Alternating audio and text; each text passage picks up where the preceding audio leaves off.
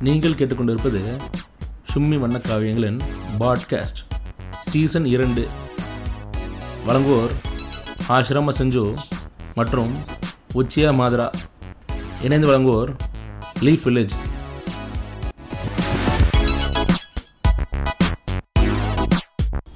வணக்கம். இன்னைக்கு நம்ம இன்னொரு ஸ்பெஷலான ஒரு கிராஸ் ஓவர் எபிசோடுக்கு வந்திருக்கோம். நம்ம கூட நம்மளோட பிரியாணி மேன் அதாவது இதுக்கு முன்னாடி ஒன் கேஜி பிரியாணின்னு அழைக்கப்பட்ட இப்போது பிரியாணி மேன் என்ற பேர் மாற்றப்பட்ட சேனல் அதோட நிறுவனர் திரு ரபி அவர்கள் நம்ம கூட இணைஞ்சிருக்காங்க. நான் ஆசிரமம் செஞ்சு. வணக்கம். வணக்கம். நான் ரவி வணக்கம். அதனால் இப்போ நாங்கள் வந்து இப்போ இன்னைக்கு வந்து குறிப்பாக இந்த டாப்பிக்கை பற்றி பேசணும் அப்படின்னு சொல்லிட்டு ரொம்ப நாள் நாங்கள் பிளான் பண்ணிட்டு இருந்தோம். இன்னைக்கு பேசுறதுக்கான வாய்ப்பு கரெக்டாக கிடச்சிருக்கு. இதனால நாயும் கல்லும் கிடைக்காம இருந்துச்சு நீ கல்லு நாய் ஒன்றா சிங்கில் இருக்கு. ஸோ பேசிடலான்னு நான் இணைஞ்சிட்டோம். இன்னைக்கு நம்ம பேச போகிற டாபிக் வந்து நெப்போட்டிசம் நெப்போட்டிசம் வந்து டீட்டெயில்டாக டிஸ்கஸ் பண்ணுறோம் எங்களுக்கு தெரிஞ்ச விஷயங்கள்ல நெப்போட்டிசம்ன்றது ஒரு வைடான டாபிக் இது நமக்கு புரியுற நம்ம எல்லாரும் கேட்குறவங்களுக்கும் நமக்கும் எங்களுக்கும் புரிஞ்ச அளவுக்கு உள்ள விஷயங்களை மட்டுமே வச்சு இன்னைக்கு வந்து ஒரு அலசல் சொல்லுங்க ரவி நீங்க ஆரம்பிங்க இதுல. இந்த இந்த விஷயத்தில் வந்துட்டு ஒரே ஒரு இது என்னன்னா ப்ரிஃபரன்ஷியல் ட்ரீட்மெண்ட் அப்படின்றத நெப்போட்டிசம் சினிமாவில் ஸோ இந்த ப்ரிஃபரன்ஷியல் ட்ரீட்மெண்ட் வந்துட்டு எப்படி சொல்கிறதுனா நான் ஒரு சின்ன எக்ஸாம்பிள் சொல்கிறேன் இப்போ இந்த ஹெலன் அப்படின்ற ஒரு மலையாள படம் வந்துச்சு சூப்பர் படம். அந்த படத்தில் நடிச்ச வந்து ஒரு ஃப்ரெஷ் ஃபேஸ் மலையாளத்தில். அந்த படத்தை வந்து தமிழ்ல ரீமேக் பண்றாங்க. அதுல வந்து கீர்த்தி பாண்டியன் நடிக்கிறாங்க. கீர்த்தி பாண்டியன் யாருன்னா அலெக்ஸ் பாண்டியனோட பொண்ணு. அலெக்ஸ் பாண்டியன் அப்பாவை நடிக்கிறார். ஸோ மலையாளத்தில் ஆக்சுவல் வெர்ஷன்லேயே ஒரு ஃப்ரெஷ் ஃபேஸ் நடிக்கும்போது தமிழ் ரீமேக்கில் வந்துட்டு புது பொண்ணை இது பண்ணுறது வந்துட்டு இந்த மாதிரி இவ்வளோ பெரிய ஆக்டரோட பொண்ணை லான்ச் பண்ணுறதுன்றது வந்து எந்த விதத்தில் நியாயம்? நீங்கள் இந்த படத்தை ரீமேக் பண்ணுறீங்க அப்படின்னா அதே மாதிரி ஆடிஷன் வைங்க. ஆடிஷன் வச்சு செலக்ட் பண்ணுங்க. இது வந்துட்டு எப்படின்னா இப்படி தாண்டா பண்ணுவேன். அது ஸ்கிரிப்ட் வைஸுமே பார்த்தீங்கன்னா அது ரொம்ப மோசமான விஷயம் தான் ஏன்னு கேட்டிங்கன்னா ஒரு படத்தில் ஏன் நியூ ஃபேஸ்லாம் கேஸ்டிங் பண்ணுவாங்கன்னு பார்த்தீங்கன்னா இப்போ ஒரு இப்போ ஒரு படம் ஒரு த்ரில்லர் யார் கொன்னான்னு தெரியல. இந்த ரூம்ல இருக்க எட்டு பேர்ல ஒருத்தன் மர்டர் பண்ணிட்டான் அப்படின்ற மாதிரி விஷயம். டக்குன்னு பிரகாஷ் ராஜ் கும்பல்ல இருந்தாருன்னு வச்சுங்களேன் ஓகேவா? இப்போ என்னடா இப்போ நேரா இவன் தானே இருக்கும் அப்படின்ற மாதிரி இருக்கும். நாசர் இருக்காருன்னா ஓஹோ இருக்கலாம் போல இருக்கே. ஆமாமா. அப்படின்ற மாதிரி இருக்கும். இல்லை அந்த அப்ப ஏன் அந்த இடத்துல பிரகாஷ் ராஜோ இவங்க இருக்கக்கூடாதுன்னா அந்த நியூ ஃபேஸோட வேல்யூ அதுதான். ஆமாம் நியூ ஃபேஸ் போடும் பொழுது ஒரு நடிக்க தெரிந்தவர் யாருக்கும் தெரியாத ஒருத்தரை புதுசா கேஸ்டிங் பண்ணும் பொழுது அந்த கேரக்டரோட பொட்டன்ஷியல் என்னவா இருக்கும்? குறிப்பா நம்ம படத்துல ஒருத்தர் வில்லனா போட்டா கடைசி வரைக்கும் வில்லனாவே உம்பிடுவாங்க அப்படியே. என்ன வில்லனா இப்ப நீங்க ஏன் மொட்டை ராஜேந்திரன்லாம் எடுத்துக்கங்க. பெரிய வில்லனா இருந்தாரு. நான் கடவுள் பார்க்கும்போது எனக்கு எரிச்சல் அவன் மொட்டையை மண்டையை பொழந்துன்னு இருக்கும். இன்னைக்கு பார்த்தா இன்னைக்கு அதே படத்தை கலைஞர் டிவியில் போடும்போது பார்க்குறேன் அவனை பார்த்த கோவமே வர மாட்டேங்குது. அன்னைக்கு இருந்த கோவம் இன்னைக்கு இல்லை. ஏன்னா அவனோட வீரியத்தை குறைச்சிட்டாங்க. ஆமாம். ஆமாம் மலையாளம் சினிமாலேயே வந்துட்டு அவங்க வந்துட்டு இவ்வளோ இம்பார்ட்டன்ஸ் கொடுக்கும்போது ஃப்ரெஷ் ஃபேஸுக்கு தமிழ் சினிமாவில் இவ்வளோ இவ்வளோ ப்ரூட்டலாக இப்படி தாண்டா பண்ணுறோம் நெப்போட்டிசம் தாண்டா இதே மாதிரி என்ன- சொல்ல ஒரே படத்தை ரெண்டு வாட்டி எடுக்கிறது. இந்த மாதிரி வந்துட்டு ப்ரூட்டலாக பண்ணுறது அது வந்துட்டு ஸோ இன்னொரு இன்- நம்ம ஊரில் முந்திய ஆடிஷன்ஸ் இருக்கும். கூத்துப்பற்ற அந்த மாதிரி விஷயங்கள்லாம் இருக்கும். இந்த கூத்துப்பற்றையிலேருந்து வந்தவங்களே வந்துட்டு இப்படி பண்ணுறது சரியா? ஃபார் எக்ஸாம்பிள் இப்போ வந்துட்டு இந்த நம்ம விஜய் சேதுபதி த்ரிஷா நடித்த மூவி எடுத்துக்கோங்க. 96 அத- அந்த படத்தை எடுத்துக்கோங்க. அந்த படத்தில் வந்துட்டு ஒரு காஸ்டிங் கால் வந்துச்சு. நான் பார்த்தேன். நான் பார்த்துட்டு என் ஃப்ரெண்ட்ஸ் ரெண்டு மூணு பேருக்கு ஷேர் பண்ணேன் பிகாஸ் அவங்க ஒரு ஏஜ் லிமிட் வச்சிருந்தாங்க. இந்த ஏஜ் லிமிட்குள்ளே இருக்கணும். த்ரிஷாவோட சின்ன வயசு பொண்ணு தேவை. விஜய் சேதுபதியோட சின்ன வயசு பையன் தேவை அப்படின்னு. என் ஃப்ரெண்ட்ஸ் எல்லாம் போனாங்க ஆடிஷன்லாம் கொடுத்தாங்க. கரெக்ட் அந்த இதெல்லாம் முடிஞ்சிட்டு செலக்ட் பண்ணது யாருன்னு பார்த்தீங்கன்னா எம்எஸ் பாஸ்கர் பையனை செலக்ட் பண்ணுறாங்க அது எம்எஸ் பாஸ்கர் பையன். எம்.எஸ். பாஸ்கர் அந்த அந்த சின்ன வயசு ஆமா, விஜய் சேதுபதி, ஆமா. ஓஹோ. செலக்ட் பண்ண நான் நினச்சிக்கிட்டே சரி ஆடிஷன் போயிருப்பான் போல. அந்த படம் ரிலீஸ் ஆகிட்டு இந்தியா கிளிட்ஸ்க்கு ஒரு இன்டர்வியூ கொடுக்குறான். அந்த இன்டர்வியூவில் வந்து சொல்கிறான் எங்கள் அப்பா ஒரு நாள் வந்து கேட்டாரு டேய் இந்த மாதிரி ஆள் தேடுறாங்கடா. உனக்கு ஓகேவான்னு நான் ஓகேன்ட்டேன் ஒரு வாரத்தில் ஷூட்டிங் போயிட்டோம் அப்படின்னு. ஸோ இந்த ஒரு வாரத்தில் ஷூட்டிங் போயிட்டோன்ற நான் கூட சொல்லலாம் அப்படி. என்னால முடியுமா? இல்ல அதுதான் சொல்றேன். இப்ப உயிரை கொடுத்து இத்தனை வருஷம் கூண்டுப்பட்டாலே வாழ்க்கை வந்து அர்ப்பணிச்சு வீட சண்டை போட்டுக்கிட்டு இருக்கவங்கள அமைய ஜோக் அதேதான். அதேதான். எத்தனையோ பேர் இது வந்து லைஃபா வச்சிருக்காங்களே இவர் ஈஸியா இந்த மாதிரி கொடுத்துட்டாங்க லாஸ்ட் வீக் நான் அப்படியே அங்க இருந்தேன். ஃபாதர் கூப்பிட்டாங்க டேடி அதே I'm not sure daddy do these things daddy இல்ல இல்லப்பா நீ பண்ணணும்ப்பா அப்படின்னு ஷோர் நீங்க சொல்றீங்க ஓகே ஆனா பாத்தீங்கன்னா சூப்பரா இன்னைக்கு படம் தேங்க்யூ எவ்ரி ஒன் ரெண்டு மாதிரி அது வந்து எப்படின்னா விஜய் சேதுபதி நம்ம கிட்ட மிடில் ஃபிங்கர் காமிக்கிற மாதிரி. பாத்தியா? நான் நான் வந்து எவ்வளோ இது சொல்லிட்டு இருந்தேன். ஆடிஷன் வச்சு செலக்ட் பண்ண வேண்டிய இடத்து. ஏன் இவருக்கு தெரியாது? எம்எஸ் பையன்ட்டு. போய் புரியுது புரியுது. விஜய் சேது ஒரு நல்ல கஷ்டப்பட்டு முன்னேறின ஒருத்தரோட படத்திலேயே. ஆ ரூட்டெல்லாம் நெப்ப இன்னொன்று அந்த ப அந்த மூவியில் வந்து ஆக்ட் பண்ணியிருக்க அந்த பொண்ணாக இருக்கட்டும். அந்த பொண்ணு ஷீ ஸ்டடிங் இன் பெங்களூர் தமிழ்நாட்டில் பொண்ணுங்களே இல்லையா? ஓகே நீங்கள் ஆடிஷன் கொடுக்குறீங்க அப்படின்னா ஃபர்ஸ்ட் ப்ரிஃபரன்ஸ் இப்போ விஜய் சேதுபதி படத்துலனா வந்து கூத்துப்பட்ட நடிகர்கள் தான் இருக்கணும். எத்தனையோ பெண்கள் இருக்காங்க ஸ்ட்ரீட் தேட்டர் அந்த மாதிரிலாம் போயிட்டு. அவங்களுக்கு ப்ரிஃபரன்ஷியல் ட்ரீட்மெண்ட் கொடுக்காம ஏங்க நீங்க இவ்வளவு சொல்றீங்க. இப்ப பாதினா இருக்காரு இல்லையா? ஆமா. அவர் வந்து ஒரு பாட்டு. என்ன பாட்டு? காதல் கிரிக்கெட் ஆமா. காதல் கிரிக்கெட்டா காதல் விக்கெட் ஆமா. ஓ ஆமா ஆமா. கரிஷ்மான்னு ஒரு ஃபாரினர் கூட்டு வந்து ஸோ அந்த இப்போ பார்த்தீங்கன்னா என்ன பண்ணுறாப்புல அதான் அந்த பொண்ணு பேர் என்ன சொல்றதோ? கரிஷ்மா அந்த கரிஷ்மா, அந்த பொண்ணு வந்து காதல் கிரிக்கெட் அந்த பேர். அந்த பாட்டு வந்து தனி ஒருவன் படத்தில் வந்து அந்த பொண்ணை வந்து எங்கேருந்தோ லண்டனா? அது தெரியல ஏதோ ஒரு வெளி- கண்ட்ரிலேருந்து வெ- வெளிநாட்டுலேருந்து கூட்டு வந்து இந்த பாட்டை ரெக்கார்ட் பண்ணுறாரு அந்த பொண்ணும் எப்படி ரெக்கார்ட் பண்ணுதுன்னா கரெக்டாக நல்ல பாடுது அழகாக பாடுது இல்லைன்னு சொல்ல அழகான குரல் அழகான பாடல். ஆனால் பாடி முடிச்ச அப்புறம் எப்படிங்க அந்த எக்ஸ்பீரியன்ஸ் இருந்துச்சுன்னா ஆக்சுவலாக was working there in London for the past few weeks ஆதினா call me and we were in we had a good sync in uh, whatever you sang today today அப்படின்றது. அதனால அப்போ அவர் என்ன பண்ணிடுறாரு ஏதோ ஏதோ என்ன அந்த பொண்ணை வச்சு அவ பாடுறத வச்சு ஒரு தனியா அந்த பாடுறதே ஒரு பெரிய ப்ரோமோவா அவ பொண்ணு அதெல்லாம் ரிலீஸ் பண்றாங்க. ஆமா ஆமா ஆக்சுவலாக அது என்னன்னா இப்போ இதுவே பார்த்தீங்கன்னா நீங்க சொல்ற அதே மேட்டர் தான். உள்ளூர்ல பாடுற பொண்ணு இல்லையா? அதே தான். நீங்க வந்து இந்த பிரியா ஃபாக்சின்லாம் ஒரு பொண்ணு இருக்கு? ஐயோ. அந்த பொண்ணே கூட இப்படிதான் பாடும். அது நீங்க கொஞ்ச நேரம் பார்த்தீங்கன்னா ஆக்சுவலாக பார்த்தீங்கன்னா. அந்த பொண்ணுக்கு இதுக்கும் பெரிய வித்தியாசம் இல்லை. எஃபெக்ட் வேணா இங்கே இருக்குங்க. ஆமா. நீங்க நீங்க எஃபெக்ட் தான் வேணும்னா இங்கே இருக்கு. இந்த எஃபெக்ட் இருக்குங்க. சும்மா இல்லைங்க. ஐயா அந்த என்னது இப்போ முன்னாடி இவர் பாடுவாரு. ஒரு பாட்டு பருவா இல்லை தெரியுமா? அவரும் கூட வெளிநாட்டுக்காரர் தான் நார்த் இந்தியன் அவரு. நார்த் இந்தியன் அவரு. அதான் சொல்றேன் உள்ளூர்ல இல்லாத உள்ளூர்ல அந்த மாதிரி கொஞ்சம் பாடியா? அப்படின்னா பாட போறாப்புல. வள்ளுவரையே மார்க்கெட்டிங் ஒழுங்கா அவரால் குரலை பண்ண முடியலங்க தான் காமத்து பால் எழுதினாரு. ஓகேவா வள்ளுவர் வந்து நீ அறத்தை பத்தி நான் பேசிட்டேங்க. படிங்கன்னா என்ன பிரான்ஸ் போங்க அதாவது இப்ப என்னன்னா காமத்து பல்னு ஒரு மேட்டர் இருக்கு. அதை வாங்குப்பா புக்கு ஆ மூணு சேர்த்து வாங்கணும் ஒரே பேக்கேஜ் அப்படின்ட்டாரு. அதோட அதான் அந்த மாதிரி தான் இவங்க வந்து சரி நம்ம நெப்போலிஸ் உங்களுக்கு டீப்பாக போயிடுவோம் நம்ம. ஸோ அதான். இது இது வந்து சரியில்லை அப்படின்றது தான் என்னோட சரி நான் ஒரு ஒரு எனக்கு ஒரு இது. இப்படி ஏன் இந்த நெப்போட்டிசம்னால சில ஏன் ஒர்க் ஆகுறது இல்லை நீ நினைக்கிறீங்க? பல இடங்களில் ஒர்க் ஆகுது பட் மெயினாக ஒர்க் ஆகாத ரீசன் என்ன ஒர்க் நினைக்கிறீங்க? என்னன்னா பசங்களுக்கு ஒரு தெனாவிட்டு வந்துடுதுங்க உண்மையை சொல்ல போனால் இதுதான் இதுதான் எப்படின்னா இப்போ வந்து நம்ம இந்த இந்த சப்ஜெக்டில் வந்துட்டு இந்த ஒரு லைனில் வந்து நம்ம கண்டிப்பாக ஆதித்யா வர்மாவை இழுக்காமல் இருக்கவே முடியாது. ஏன் ஒர்க் ஆகலை அப்படின்னா அது ஒரு ரீசன் தான். என்னன்னா என்ன வேணா நடக்கலாம் எங்கள் அப்பா பார்த்துப்பாரு. என்ன வேணா நடக்கலாம் பாலா மாமா பார்த்துப்பாரு. அப்படின்ட்டு பலுமம்மா அப்படின்ட்டு அப்படின்ட்டு இருக்கிறனால வந்துட்டு பசங்க வந்து என்னன்னா அவங்களுக்கு ஒரு நக்கல் வந்துடுது ஏ நான் பண்ணுவேன்டா. அப்படின்ற மாதிரி ஒரு- திமிர் வந்துடுது இதுக்கு முன்னாடி ஆக்ட் பண்ண இது இது இது இது இதுதான் ஃபஸ்ட் டைம் கிடையாது. இதுக்கு முன்னாடி நெப்போட்டிசம் இருந்திருக்கு. அவங்களுக்கு இல்லாத திமிரு இப்போ வர்றவங்களுக்கு வந்து அந்த நக்கல் இருக்கு. என்ன ஆனாலும் எங்க அப்பா பார்த்துப்பாரு. அந்த படம் ஃப்ளாப்பே ஆனாலும் எங்க அப்பா காசு தானே. நான் பண்ணுவேன் அவன் அவன் அவனுக்கு அதை உழைச்சாதானே அதோட அதேதான், தெரியும். அதேதான். இல்ல நான் ஒரு இன்னொன்னு சொல்றேன். நெப்போட்டிசம் தான் பட் வேற ஃபீல்டில் சொல்றேன். இது நீங்க சொல்றது எந்த அளவுக்கு கரெக்ட் நான் என்னால சொல்ல முடியாது உண்மைதான் அது. ஏன்னா எனக்கு தெரிஞ்ச ஒருத்தர் வந்து ஒரு பிரபல ஹோட்டல் முதலாளி. ஒருத்தர் என்ன பண்றாருன்னா அவரோட சொந்த டிரைவரை நான் யார் என்னன்னுலாம் இப்போ இதாக சொல்லுவாருல அது ஃபார் செக்யூரிட்டி ரீசன்ஸ். அவரோட டிரைவர் என்ன பண்றாருன்னா இப்போ வந்து ஒரு நாள் இவருக்காக அவர் ஒரு கட்டத்தில் போலீஸ் தேடுறாங்க. ஸோ என்ன பண்ணுறாரு இவர் டிரைவர் அவருக்காக போய் சம்மடி வாங்குறாரு. ஆ. அதனால அவர் டிரைவர் மேலே ரொம்ப இவருக்கு ஒரு பாசம். ஒரு மூணு கடை வச்சு கொடுத்துட்டாரு. சிட்டியில் முக்கியமான பாயிண்ட்ஸ் எல்லாம் மூணு ஹோட்டல் பெரிய ஹோட்டல் இது. அது உங்களுக்கு இப்போ தெரிய வாய்ப்பு இல்லை பட் ஓகே நிறைய பிரபல ஹோட்டல் இருக்கனால இதில் அதோட மறந்து நம்புகிறேன் இப்போ என்ன ஆயிடுச்சு? இந்த ஒரு ஹோட்டலுக்கு வந்து பார்த்தீங்கன்னா இன்வெஸ்டரோட வேல்யூ மட்டும் அமௌண்ட் வேல்யூ பத்தும் பார்த்தீங்கன்னா ஒரு அஞ்சு ஆறு கோடி செலவு பண்ணியிருக்காங்க மொத்தம் மூணு ஹோட்டலுக்கு சேர்த்து.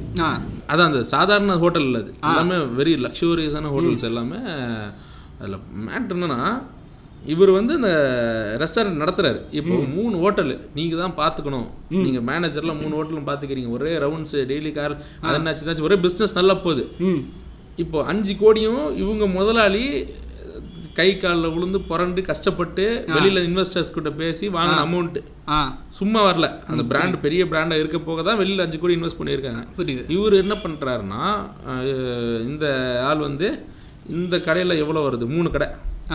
இந்த ஏரியாவில் இருக்க இந்த கடையில வந்து முப்பது லட்சம் சேல்ஸ் இங்க நாற்பத்தஞ்சு இதுல ஐம்பத்தஞ்சு. இந்த முப்பது கடையை க்ளோஸ் பண்ணிடணும்டாங்கிறாரு ஆ. என்ன முப்பது லட்சம் கடை ஓடலன்னா உழைச்சி அந்த அஞ்சு கோடி வாங்கியிருந்தவன். அஞ்சு கோடி உள்ள போட்டான் என்ன பண்ணியிருப்பான்னா ஏன் இப்படி ஓடுது? இந்த ரெண்டு கடை நல்லா ஓடுது. இப்போ இந்த கடையில வந்து கொஞ்சம் காசை உள்ள போட்டு டெவலப் பண்ணி. அதில் அந்த இடத்துல இன்னும் கொஞ்சம் கான்சென்ட்ரேட் பண்ணலாம் நினைப்பான். ஐயோ இங்க இருக்க காசுலாம் அங்கேயே போகுது. எனக்குலாம் லாபம் வர மாட்டேங்குது சே இதனடா குப்பை ஹோட்டல் அப்படின்னு சொல்லிட்டு தாயலி அவன்கிட்ட சும்மா அந்த ஹோட்டல் மூணிங் கொடுத்தனால தான் அவ்வளோ நக்கல் குதியில சுத்தம். புரியுது உங்களுக்கு? அவனுக்கு வந்து உழைக்கல. அவன் அந்த அடி மட்டும் வாங்கிட்டான் ஒரு நாள். அதை தவிர்த்து அதே மாதிரி எப்படி இவங்கெல்லாம் வந்து அப்பாவுக்கு பிறந்துட்டாங்களோ அந்த மாதிரி இவர் ஒரு ஒரு நாள் அடி வாங்கிட்டான். அந்த ஒரு அடி வாங்கினதை தவிர்த்து அந்த நாய்க்கு வந்து எந்த இதுவுமே கிடையாது. அந்த ஒரு அஞ்சு கோடிங்கிற சாதாரண பணம் இல்லை. மூணு ஹோட்டலையும் மூடிட்டு தான் அவன் திரும்பவும் இப்போ எங்கே வரத்துல டிரைவராக இருக்கான்னு கேள்விப்பட்டேன். ஐயோ ஆமாம் அவன் இது இந்த மேட்ரு ரொம்ப எனக்கு தெரிஞ்ச ஒருத்தர் மூலம் தான் கேள்விப்பட்டேன். அஹ், சண்டைலாம் போடும்போது எப்படி போடுவாருமோ என்னை விட்டுருங்க. பெரிய பெரிய கார் ஓட்டுறதுக்கு என்ன கூப்பிடுறாங்க. அப்படிங்கிறாங்க நிம்மதியாக நான் அறுபதாயிரம் சம்பளம் வாங்குவேன் அப்படிமா ஒரு அஞ்சு மூணு ஓட்டல் கொடுத்துட்டு அதுதான். சொல்கிறேன் இவங்களுக்கு வந்து அதோட அருமை தெரியல. அதேதான். அதை வந்து நம்ம எடுத்து கரெக்டாக டெவலப் பண்ணணும். இதெல்லாம் இல்லை. ஈஸியாக கிடைச்ச உடனே. கூதி நக்கல் ஓவராயிருது ஆமா அவ்வளோதான் மேட்ரு இன்னொன்று எங்களோட வீடியோவில் ஒன்று சொல்லியிருந்தேன். இந்த இந்த- இந்த படத்துக்கு நான் வந்துட்டு ஆடிஷன் போன மாதிரி ஒரு ஒரு சும்மா ஒரு இது பண்ணி இது தப்புன்ற மாதிரி சொல்லியிருக்கும் போது எல்லாரும் கமெண்ட்ஸில் சொன்ன விஷயம் என்னன்னா அவன் ஆக்ட் பண்ணுறது அவனோட டேலண்ட் தானே.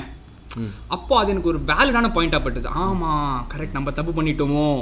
அவன் டேலண்ட்ல நடிச்சிருக்கான். இப்போ ரீசெண்டாக அந்த படத்தோட ஆதித்யா வர்மாவோட மேக்கிங் ஸ்டில்ஸ் மேக்கிங் வீடியோஸ்லாம் விக்ரம் நடிச்சு காமிக்கிறாப்ல கிஸ் அடிக்கணும்னு முதல் கொண்டு ஆக்ட் பண்ணி காமிக்கிறாப்ல இப்போ வந்து நான் நடிக்கிறேன். எனக்கு விக்- எனக்கும் அதே மாதிரி விக்ரம் பண்ணாருன்னா நானும் அப்படிதான் நடிக்க போறேன். எனக்கு பண்ண மாட்டாரு. எனக்கு பண்ண மாட்டாரு. இப்போ அதான் விக்ரம் எப்படி பண்ணுவார்? அதேதான். விக்ரம் அவர் அவர் பண்ணுக்கு தான் பண்ணுவாரு. ஸோ இது வந்துட்டு இது இ- அப்பதான் எனக்கு தோணுச்சு அடப்பாவி நடிக்க கூட வராதா உனக்கு.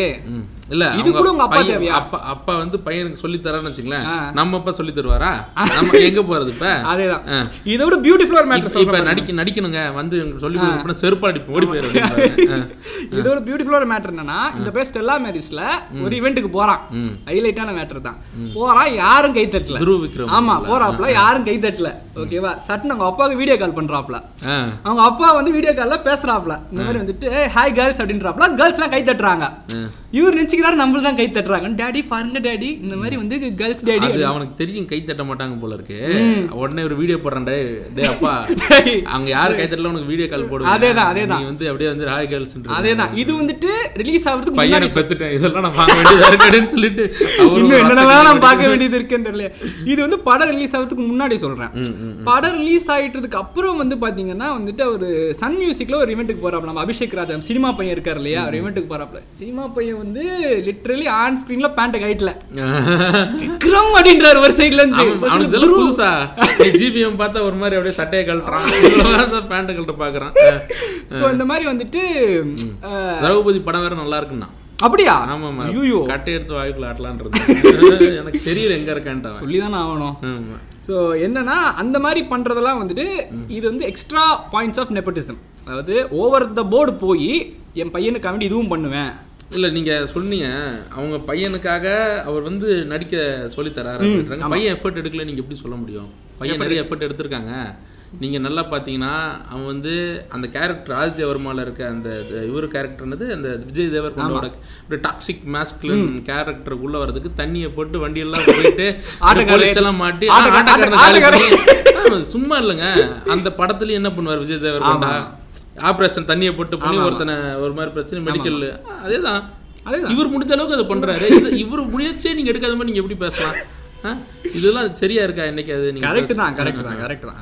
அந்த ஹோம்ஒர்க் பண்றாரு கேரக்டருக்குள்ள இருக்காருங்க அவர். தண்ணியை போட்டு. பண்றாரு கரெக்ட் தான் கரெக்ட் தான். தண்ணியை போட்டு. தண்ணியை போட்டு பண்றாப்ல. நானும் இப்போ அந்த தான் ஆச்சு, இப்போ ஓடுற தான் நான் எனக்கு நான் எனக்கு என்ன டவுட்டா நாளைக்கு இந்த இப்போ இது மாதிரி ஒரு படம் எப்படி ஒரு பிட்டு படத்துல ஏதாவது நடிக்கிற வாய்ப்பு கிடைச்சுன்னா அதையும் பிராக்டிஸ் பண்ணிக்கிட்டு சுத்தி வச்சு எல்லாரையுமே கண்டிப்பா கண்டிப்பா. பண்ணாலும் வந்து அதுவும் நம்ம அப்ரிஷியேட் பண்ணக்கூடிய விஷயம் தான். ஹோம்ஒர்க் பண்றாருன்னா நம்ம அதை அப்ரிஷியேட் பண்ணி தான் ஆகணும். டக்குன்னு என்ன சொல்லுவோம், "ஏய், எதுக்கு ட்ரெஸ்ல நிக்கிறேன் இல்லப்பா டெரி ப்ராக்டிஸ் பண்ணிட்டு நான் உனக்கு சொல்லி தரவா அப்படின்னு.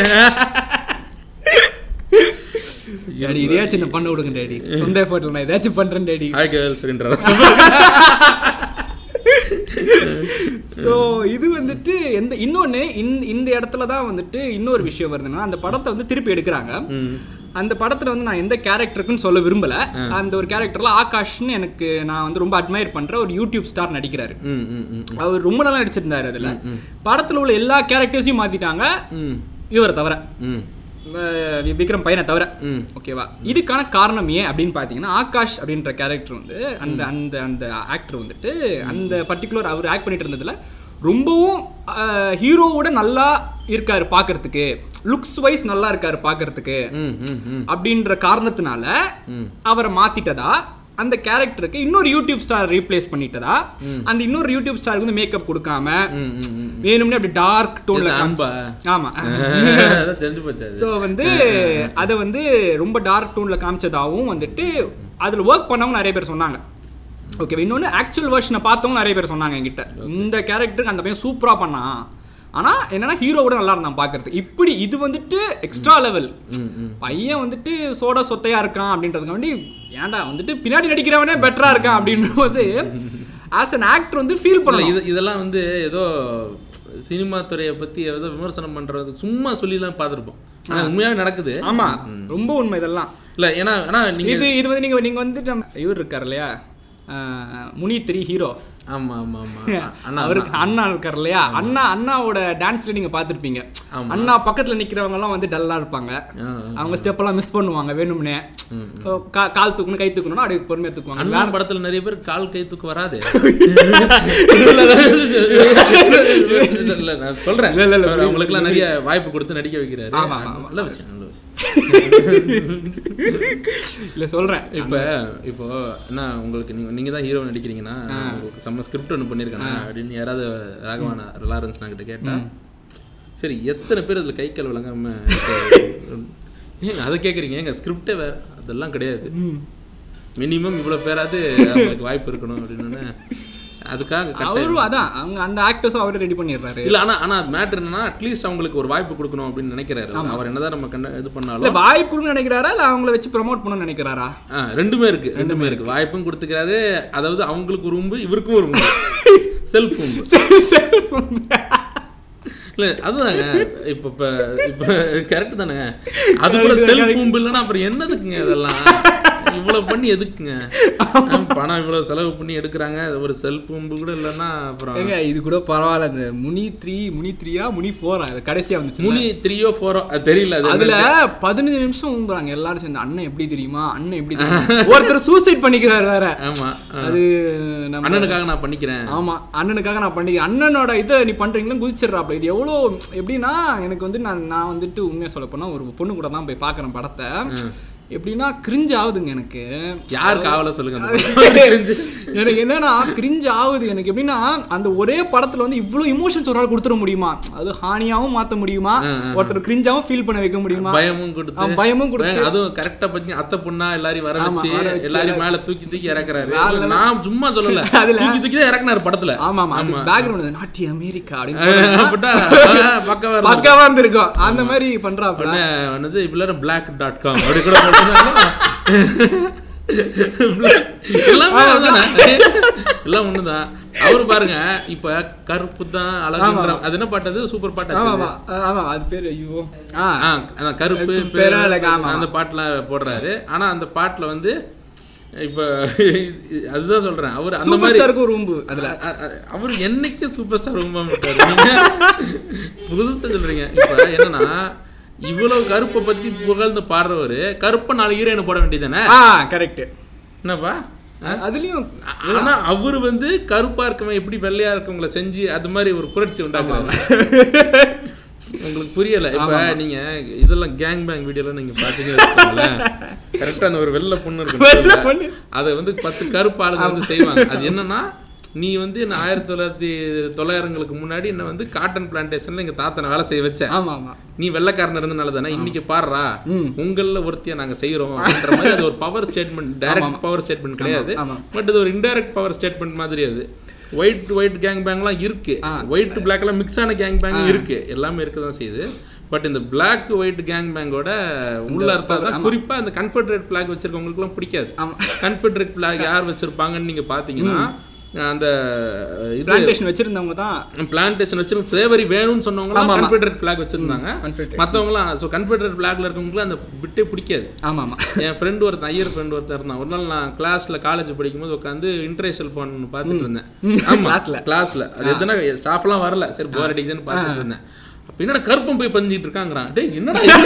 நீ அவனே பாக்குற? அவளை பாடுற யாரா இவன் யாரா இருந்தா என்னடா பொதுவா ஆம்பளை அவன் கருப்பா இருக்கனா வெள்ளையா இருக்கணும். ரேசிசம் இது பண்ண முடியும்? பார்த்தாலே பிட்ல வந்து அந்த ஏரியாவே அப்படி கிரே ஆயிரும் நமக்கு. அவ என்ன அவரா? அவளை பாரு. அவன் அங்க போயிருவான் இவன் என்னடா அவன் கருப்பா இருக்கா என்னடா அப்படின்னு அப்பதான் யோசிச்சேன். அப்ப அந்த கன்ஃபெடரேட் பிளாக் காரங்களை வந்து வெறுப்பேற்றது கரெக்டா தான் ஆமா, ஆமா. அந்த மாதிரி ராகவனாவும் இங்க ஒரு ஸ்டேட்மெண்ட் கிரியேட் பண்றாரு. create ஆனா யாருக்காக பண்றாரு? கான்ஃபெடரேட் பிளாக் இங்க ஒரு வேற அமெரிக்காக்கு அங்க லிங்க் புரியல. புரியல புரியல பட் ஆனா ஆனா நம்ம நம்ம வந்து நம்ம ரொம்ப தூரம் போய் ஆமா, ஆமா, டாபிக் விட்டு. Back to the topic the topic என்னன்னா இன்னொரு இன்னொரு என்னன்னா இவங்க ஆவர லான்ச்சை பத்தி வந்துட்டு சரி லான்ச் லான்ச் பத்தி நான் ஒன்று சொல்றேன். இப்போ கீர்த்தி சுரேஷ் எடுத்துக்கோங்க. ஜெயம் ரவி எடுத்துக்கோங்க. விஜய் எடுத்துக்கோங்க? இவங்க எல்லாருமே பாத்தீங்கன்னா கூட அவங்க ஃபேமிலியா லான்ச் பண்ணப்பட்டவங்க தானே? கண்டிப்பா கண்டிப்பா. ஆ, கீர்த்தி சுரேஷ்லாம் பாத்தீங்கன்னா ஆ, வந்து இவ்வளவு படத்துல நடிக்கிறாங்க அப்படின்னா அவங்க வந்து நல்லா நடிக்கிறாங்களா அப்படின்னு எனக்கு தெரியல. தெரியல. ஹீரோனுக்கு ஏன்னா நடிக்கிற அளவுக்கு நம்ம ஊர்ல எந்த ரோலும் பெருசா இருந்த மாதிரி இல்லை. கரெக்ட் தான். ஆஹ் நடிச்சு நான் பார்த்தது வந்து ரொம்ப குறைவான ஆட்கள் தான். அதாவது இந்த அருவி படத்துல ஒரு பொண்ணு நடிச்ச. ஆமா அதித்தி பாலன். ஆ அது அவங்க நல்லா நடிச்சிருந்தாங்க. அப்புறம் அப்புறம் அந்த இந்த மாதிரி கொஞ்சம் பேர் கொஞ்சம் பேர் அந்த மாதிரி சில பேர் எண்ணிடலாம் அதில் விட்டு அவங்களாம் நடிக்கிறாங்க. ஐஸ்வர்யா ராஜேஷ். ஐஸ்வர்யா ராஜேஷ் நடிக்கிறாங்க. அது தர்மத்துறையில நல்லா சூப்பரா நடிச்சிருந்தாங்க.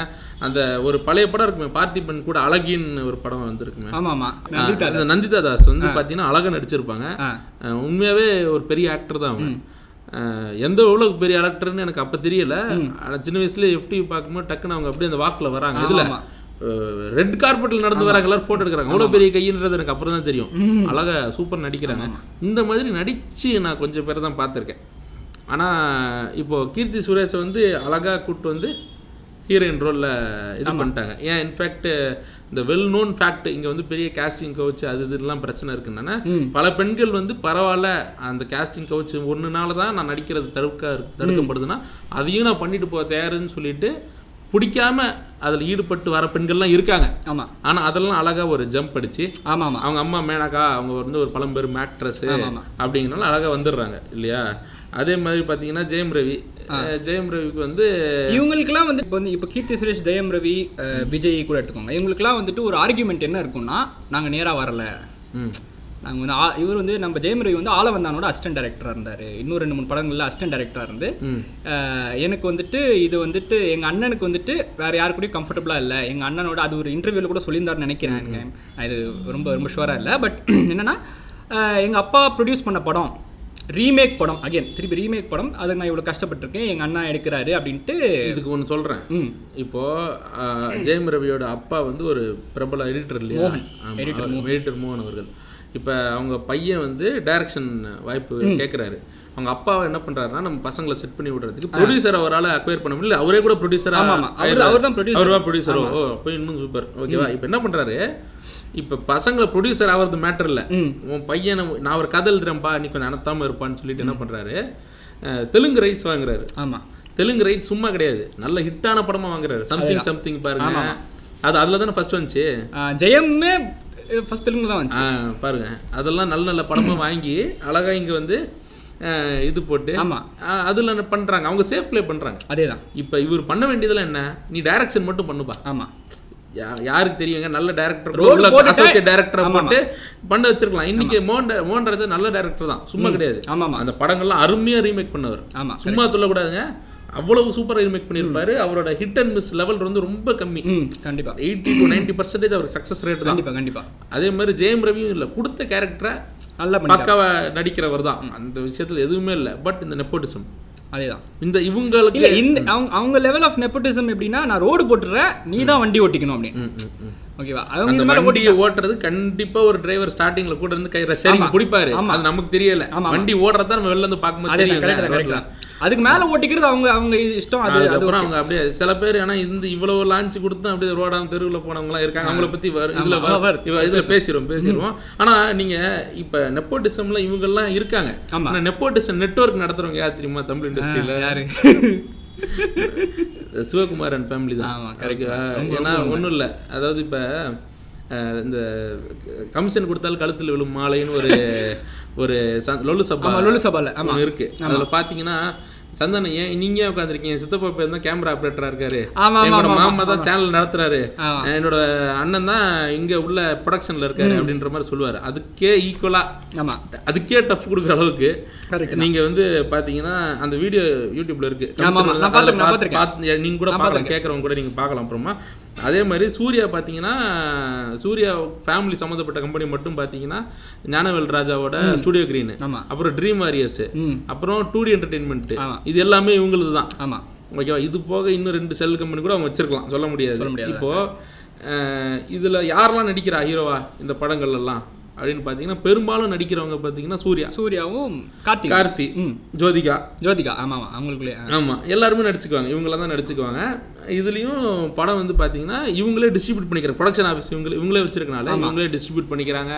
இவங்களே இது பண்ணிக்கிறாங்க. ஒரு படம் ட்ரீம் ரேஸ் பண்ணா இன்னொரு படம் ஸ்டூடியோ 2D கிரீன்ல பண்ணிக்கிறாங்க. 2D ல அப்புறம் டூ டியில் பண்ணி மாற்றி பண்ணிக்கிறாங்க. இவங்க வந்து அதே மாதிரி ட்ரீம் வாரியர்ஸ் சகனி படம் லாஸ் ஒன்றும் பிரச்சனை இல்லைப்பா. கார்த்தி வேற ஒரு படம் உனக்கு கைதி மாதிரி ஒரு சூப்பர் பண்ணி கொடுத்துக்குவார். சொல்றேன். அந்த மாதிரி ஒரு அட்ஜஸ்ட்மெண்ட் இருக்கும் அதாவது பிஸ்னஸ்னால ஹிட் அண்ட் மிஸ் தான். ஆமா ஆமா. ஓகேவா ஒரு கொஞ்சம் டல் பீரியட் இருக்கும். அப்புறம் நல்லா இருக்கும். ரொட்டேஷன் இருக்கும். ஹைஸ் அண்ட் லோஸ் எல்லாம் சந்திக்க வேண்டியதா இருக்கும். அதேதான். ஆனா மார்க்கெட் கூட தான் நம்ம போராடணும். ஆனா மார்க்கெட்டே நம்ம கையில தான் இருந்தா? ஆமா புரியுது. ஸ்டாக் மார்க்கெட்டை ஒருத்தன் நினைச்ச மாதிரி மாத்துறானா ஆ. அவ்வளோ சைடுமே அவன் அந்த தான் இருக்கு. கரெக்ட் தான். இப்போ இந்த ஏன் பாரிசாலன் மாதிரி எல்லாம் இந்த பனியா ஜெயின் தான் நம்ம இலும் நட்டின்றாருன்னா பனியா ஜெயின் குரூப் வந்து ஃபுல்லாவே அவங்க ஆளுங்க எல்லாத்துலயுமே இருக்காங்க. ஆமா. ஃபுல்லா அந்த மார்க்கெட்டை கண்ட்ரோல் பண்ற அளவுக்கு அவங்க எல்லாமே இன்னைக்கு அவன் பல பொருட்களுக்கு விலையை நிர்ணயிக்கிற அளவுக்கு அவங்க அவங்களுக்குள்ள ஆள் இருக்கு. ஆமா. அதே தான் இவங்களும் பண்றாங்க. ஏங்க?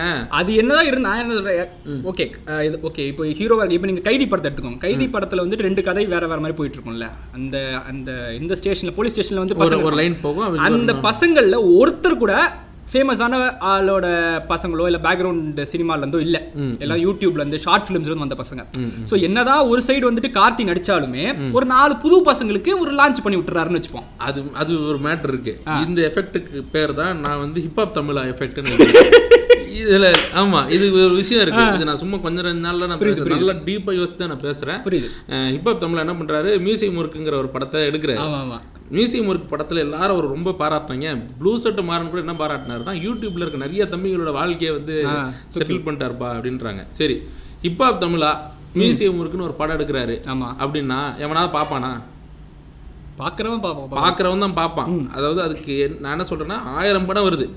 இன்னைக்கு விஜய் அஜித் தான் பெரிய கையா இருக்காங்க. ஆமா, ஆமா. ஜெயம் ரவி படத்துக்கு கூட எனக்கு தெரிஞ்சு ஃபர்ஸ்ட் டேவே நீங்க நினைச்ச டிக்கெட் எடுக்கலாம். ஆமா ஆமா டிக்கெட் கிடைக்காமலாம் போகாது. அப்படியே அப்போ ஓப்பனிங்லாம் டல் ஆயிடுச்சுன்னா ஓப் ஓப்பனிங்க்கு கிங்லாம் யாருன்னு பார்த்தீங்கன்னா நம்ம ஊரை பொறுத்த வரைக்கும் விஜய் அஜித் ரஜினி இவங்களாம் தான். சூர்யா படத்துக்கு கூட நீங்க ஈஸியா முந்த நாள் டிக்கெட் எடுக்கலாம். ஒன்றும் பெரிய ரொம்ப அரக பறக்கலாம் இல்லை. பொறுமையா பார்த்துக்கலாம் ஃபர்ஸ்ட் டே பார்க்கலாம் என்ன? சாயங்காலம் சோ பார்த்துக்கலாம் அப்படின்ற மாதிரி தான் இருப்பாங்க. அதான் உண்மை. அதான் கண்டிப்பா உண்மை. கண்டிப்பா. எஃப்டிஎஃப்எஸ் வெரி வந்து எதுக்கும் இருக்காது. எதுக்கும் இருக்காது. அப்போ இவங்க என்ன பண்றாங்க அஹ் இப்போ இவங்களுக்கு எப்படி பார்த்தாலும் மியூசியம் இருக்குன்னு ஒரு படம் இருக்கு. ம். இதை வந்து என்ன பண்றாங்கன்னா இதான் ஹிப்ஹாப் தமிழ் எஃபெக்ட் என்னன்னா ஆர்ஜே கேஸ்ட் பண்றாப்புல. ம். அப்புறம் உள்ள வந்து நாலஞ்சு யூடியூபரு ஆமா. அப்புறம் எல்லா சைடுல இருந்தும் உள்ள உள்ள பாத்தி ஆமா எல்லாருமே எல்லாருமே உள்ள காஸ்டிங் பண்ணி அவங்க அவங்க சைடுல இருந்து ஒரு ப்ரொமோஷன் அவங்க பண்ணுவாங்க. கண்டிப்பா கண்டிப்பா. இப்போ நான் மியூசியம் முறுக்குக்கு முன்னாடி விஜய் ஆர்ஜே விக்னேஷ்காந்த் எந்த படமும் நடிக்கல. ஆமா. நடிச்சிருந்தாப்லையா? இல்ல இல்ல இல்ல. ஏதாவது ஒன்று ரெண்டு மேபி ரொம்ப இல்ல இல்ல நடிக்கல. நடிக்கல? முதல் படம் அதான் அதுல அதுல நடிச்ச நிறைய பேருக்கு முதல் படம் அது. ஆர்ஜே விக்னேஷ்காந்த் நிறைய படத்துல நடிச்சா எனக்கு கரெக்டாக சொல்ல தெரியல. ஆனா அதுல நடிச்ச நிறைய பேருக்கு முதல் படம். இன்னைக்கு நம்ம பிளாக் ஷீப்பை சேர்ந்தவர் அந்த படத்துல நடிக்கிறாருன்னு ஒரு ப்ரொமோஷன் ஆமா. இவன் அப்பவே எனக்கு தெரிஞ்சு மூணு நாலு லட்சம் சப்ஸ்கிரைபர் கிட்ட வச்சிருந்தாங்க. அதுக்கு மேலேயே வச்சிருந்தாங்க அதுக்கு. மேலே இருந்துச்சு. அதுக்கு மேலேயே இருந்துச்சு. அப்பவே இருந்துச்சு. இந்த மாதிரி ஒவ்வொருத்தருமே சின்ன லெவல்ல இருந்து பெரிய லெவல்ல இருந்து அவன் அவன் சைடுல ப்ரோமோட் பண்றான். ஆமா. அவங்க உங்க சைடுல இருந்து அவங்க அவங்களுக்குன்னு ஒரு ஹைப் வரும். ஆமா கண்டிப்பா. சும்மா கிடையாது. இது வந்து அப்ப இப்ப ஹிப்ஹாப் தமிழா தான் நடிக்கிறான்னா அவர் ஃபேன்ஸ் மட்டும் தான் அவருக்கு இது பண்ணுவாங்க. ஆமா. ஓகேவா இப்ப இவங்க எல்லாரையுமே சேர்த்து இது ஒரு வந்து இதுவே ஒரு மல்டி லெவல் மார்க்கெட்டிங் தான் இது. சும்மா கிடையாது. அவர் வாட்டக்குளம் மாதிரி வச்சுட்டா ஆமா. எல்லாரும் enjoy ஆ- ஆனா இது தப்பு கிடையாது. இது ஒரு நல்ல பிரில்லியன்டான ஸ்ட்ராட்டஜி தான். கண்டிப்பா. அதனால தான் இதுக்கு பேர் ஹிப்ஹாப் தமிழ் எஃபெக்ட்ங்கிறது புரியுது புரியுது. ஓகேவா அதாவது கதை இருக்கோ இல்லையோ எல்லா யூடியூபர்ஸ் இருந்துடணும் உள்ள. இப்ப- கதை இருக்கோ இல்லையோ இப்ப அது கொண்டு வந்த அப்புறமா அது கதையை கூட அவர் கொடுக்கலாம். நல்லா கூட இருக்கலாம். நல்லா எல்லாமே போகலாம் அது ரெண்டாவது விஷயம். எல்லாரையும் உள்ள சேர்த்துட்டோமா? ஆமா. இப்போ டக்குன்னு அப்படியே பிக்கப்பாகவே அப்படியே அங்கே போயிடும் அது எப்படியே அந்த மேட்ரு அங்கே போய் ரீச் ஆயிரும். கண்டிப்பா. இப்போ இப்போ நானே லைட்டாக ஹிப்ஹாப் தமிழ் எஃபெக்ட் லைட்டாக எடுத்துக்கிட்டேன்னு சொல்லலாம். இப்போ நான் உங்களை கூப்பிட்டு இங்கே உட்கார வச்சிருக்கேன். நீங்க ப்ரொமோட் பண்ண மாட்டீங்களா நாளைக்கு? கண்டிப்பா, ஆமா. இப்போ நான் வந்து இப்போ உங்களுக்கு பண்ண மாட்டேனா? அப்போ என் சைடுல இருக்க உங்க கொஞ்சம் பேர் உங்களுக்கு வருவாங்க உங்க சைடுல என் சைடு வருவாங்க. கண்டிப்பா. ஆமா. அப்ப இதுதான் இதோட எஃபெக்ட் ஆனா ஹிப்ஹாப் தமிழ் இதையே பொழப்பா ஒருத்தன் பண்றான்னா அது ஹிப்ஹாப் தமிழ தான். இல்ல. நான் இதுல என்ன எனக்கு இது இதுல இன்னொரு விஷயம் என்னன்னா வந்துட்டு இப்போ இதை வந்துட்டு அவங்க அஃபென்ஸா கூட எடுத்துக்கலாம். என்னன்னா வந்துட்டு இப்போ அவர் பண்ணட்டும் கரெக்ட் தான் யூடியூபர்ஸ்க்கு வாழ்க்கை கொடுக்குறாரு. பட் என்னன்னா யூடியூப் அப்படின்றது ஒரு பெரிய விஷயம். எல்லாரையும் கூப்பிட்டு நிக்க வச்சு தம்பி நீ நடிப்பா. நான் உனக்கு ஒரு வாய்ப்பு கொடுக்குறேன். அப்படின்றது வேற எப்படி இருக்கு? எனக்கு இருக்கிறவங்க நான் வந்து ஒரு பேசுறேன் அப்படின்னா அதுக்கு சப்போர்ட் பண்றவங்களுக்கு மட்டும் வாய்ப்பு கொடுப்பேன் அப்படின்றது எப்படி இருக்கு. ஓகேங்களா? ஒரு காசு இருக்கு. எனக்கு ஊம்புறவங்களுக்கு மட்டும் நான் உங்களுக்கு அங்க ஊம்புறேன் அதானே? அந்த மாதிரி கீழே அந்த மாதிரி தான் கிட்டத்தட்ட. ஸோ இந்த மாதிரி வந்துட்டு இது இது இது வந்துட்டு ஒரு விதமான நெப்போட்டிசம் தான். ஓகேவா? இப்ப இப்ப தமிழா இருக்காரு. நான் வந்து ஒரு ஒரு சின்ன யூடியூப் சேனல் வச்சிருக்கேன். அண்ணனுக்கு ஒரு ஒரு போயிட்டு அண்ணா ஊம்புன்னு ஒரு ஊம்பிட்டான்னு வச்சுக்கோங்களேன் அப்படியே அடுத்த அப்படியே அடுத்த படத்துல வந்துடலாம். ஊம் அப்படின்ற மாதிரி. இவங்க என்ன இப்படி இப்போ ஆக்கிட்டாங்க எப்படின்னா இது பண்ணலனா நீ வந்துட்டு ஏற முடியாது. நான் எனக்கு ஒரு எனக்கு ஒரு மேட்ரு இருந்தால் ஞாபகம் வருது என்னன்னா ஒரு தடவை ஃபேஸ்புக்கில் இது உக்க- பார்த்துட்டு இருந்தேன் அப்போ வந்து டிடிவி தினகரன்ல அவங்க சொந்தக்காரங்க யாரோ ஒரு ஒருத்தவங்க வந்து கண்ணாடி போட்டு ஒரு லேடி இருப்பாங்க. அவங்க ஃபேஸ்புக்கில் இருப்பாங்க. அப்போ ஏதாவது ஏதாவது ஸ்டேட்டஸ் போஸ்ட் அப்படின்னு போட்டுகிட்டே இருப்பாங்க. அப்போ எல்லாரையுமே யாரெல்லாம் பணம் கொடுத்தாங்களோ அவங்க எல்லாரையுமே பிடிக்கிறாங்க. அப்போ எலெக்ஷன் நடந்துகிட்டு இருந்துச்சு. ஆர்கே பெரிய மேட்ரு கொஞ்சம் வருஷம் ஆச்சு நடந்து. அப்போ வந்து ஒருத்தன் வந்து பணம் கொடுத்தவர்களே இப்படி பிடிச்சிருக்காங்க அப்படின்னு சொல்லி அவங்க ஒரு நியூஸை ஷேர் பண்ணுறாங்க கீழே வந்து "வ- இவருக்கு என்னது டிடிவி கொடுக்கலையா மேடம் ம். அப்படின்ற மாதிரி அவன் கேட்குறான் யார் கொடுத்தாலும் தவறு தான் ஆ. மாட்டியிருந்தா கண்டிப்பாக அவங்க மேலே ஆக்ஷன் எடுக்கணுன்ற மாதிரி இவங்க ஒரு நியூட்ரலாக ஒரு பதில் சொல்கிறாங்க டக்குன்னு அவன் என்ன தெரியுமா சொன்னா madam madam madam sorry madam விளையாட்டாக கேட்டேன் மேடம் சேர்ந்த மேடம் எனக்கு ஒரு வேலை போட்டு கொடுங்க மேடம் மேடம் ப்ளீஸ் மேடம் அப்படின்னா டக்குன்னு இப்படி வந்து புரியுது. அப்போ இதே டெக்னிக் தான் இவங்களும். ஆமா. அண்ணா சூப்பர்ண்ணா நீங்கள் அந்த ஜல்லிக்கட்டு போராட்டத்தில் ரெடி பாரு. மேபி சொல்ல முடியாது. அந்த சமூகத்தில் அந்த நல்ல நம்ம நண்பருக்கு வந்து before you continue any further I would like to interrupt this podcast for a small commercial break in today's world people wait for website for weeks but end up getting compromised designs and bad support. But what if you get a super website starting at rupees 6500 only? And that too in just two days. And get one year of free maintenance support and one year of hosting. Contact Acro Development. And uh, we have also provided the links in the comments. aakro.com. Do check them out. Thank you. அவங்களுக்கு ஒரு வாய்ப்பு கொடுக்கலாம் அப்படின்ற ஒரு இது வந்துட்டு டேலண்ட்டையும் மிஞ்சி இது வந்து வேற லெவல் நெப்போட்டிசமா இருக்கு ம். இது எப்படின்னா எனக்கு ஊம்பு கொடுக்குறவனுக்குலாம் நான் அங்கே லைட்டாக தடவையாவது விடுவேன் மாதிரி. ஸோ இது வந்து எப்படின்னா இ- இன்னொன்னு இந்த படங்கள்ல வேலை பார்த்த ஒரு அசிஸ்டன்ட் டைரக்டர் கிட்ட நான் இந்த நெப்போட்டிசம் பத்தி அவர் என்கிட்ட கேட்கறாரு இந்த மாதிரி நீ நீ இப்படி சொல்லிக்கிட்டே இருக்கிறிய ரபி இது வந்துட்டு இது வந்துட்டு பேர் என்ன அப்பா வந்து பையனுக்கு பண்ணாம ம். யாருக்கு பண்ணுவா? ஆ யாருக்கு பண்ணுவான் அப்படின்னா அது எல்லா இடத்துலையுமே வச்சுக்கலாமே அதே மாதிரி. மற்ற இடத்துலலாம் தப்பு. என்ன உன் பையன் அப்படின்னா நீ அப்படியே கொடுத்துருவியா அப்படின்ற மாதிரி மற்றவங்க கேட்கலாம். இப்போ வந்துட்டு இந்த ஒரு ஒரு கம்பெனியில் சிஇஓ இருக்காங்க. சிஇஓ ஒரு பையனே சிஇஓ ஆக்க முடியுமா? இல்லை போர்டு அதாவது அதாவது ஒரு ஒரு விஷயம் இருக்குது இப்போ நீங்கள் சொல்கிறதுல வந்து பெரிய வித்தியாசம் இருக்குது அதாவது ஒரு ஒரு அப்பா வந்து ஒரு பையன்கிட்ட ஒரு அப்பா மெக்கானிக்காக இருக்கார். அவங்க பையன்கிட்ட அதே மெக்கானிக்க வேலையை சின்ன வயசுலேருந்து சொல்லி தர்றாரு அவன் டக்குன்னு அவனும் ஒரு பெரிய மெக்கானிக்காக வரான். அவங்க அப்பா வச்சிருந்த ஷெட்டை பெருசாக டெவலப் பண்ணுறான் இது வந்து அவங்க அப்பா மட்டுமே சம்மந்தப்பட்ட ஒரு கடை அது. மேபி ரெண்டு மூணு பேர் அந்த ஷெட்டில் வேலை செஞ்சிருக்கலாம். அப்படியே அடுத்து கொடுக்கும்போது ஷெட்டில் வேலை செஞ்ச பையனுக்கு கொடுப்பாங்களா? இல்லை பையனுக்கு கொடுப்பாங்க. பையனுக்கு தான் கொடுப்பாங்க. இது வந்து நெப்போட்டிசம்மான்னு சொன்னால் இது ஒரு லெகசின்னு சொல்லுவாங்க இதுக்கு. ஓகேங்களா? வியாபாரம்னு வந்து அதுக்கு பேர் லெகசி லெகசி ஆமாம் ஆமாம் இப்போ ஆமாம் இப்போ வந்து சினிமான்றது நான் more than twenty five departments இருக்க பல பேரோட கூட்டு முயற்சியில் உருவாகிற வேற ஒருத்தரோட பணத்தில் உருவாகிற ஒரு விஷயம். ஆமாம் ஓகேங்களா? பணமே ப்ரொடியூசர் அவங்க பையனை நடிக்க வைக்கிறது ஒரு கதை. ஆமா. வேற ஒருத்தன் காசுல நம்ம பையனை நடிக்க வைக்கிறது அது ஒரு விஷயம். அவரே ப்ரொடியூசராகவே இருந்தாலும் பல பேரோட கூட்டு முயற்சி இருக்கு. ஆமாம். ஆமாம் புரியுதா உங்களுக்கு? என்ன எல்லாரும் டி ராஜேந்தர் கிடையாது. டைரக்ஷன் வந்து ஒரு பதினேழு விஷயங்கள் அவங்களே பண்றதுக்கு. பீட் பாக்ஸிங்க வயல பண்ணிட்டு எத்தனை நாள் வாழ முடியும்? புரியுதா உங்களுக்கு? அதுதான் சொல்றேன். இதுக்கும் அதுவும் எப்படி ஏணி போட்டால் எட்டாது.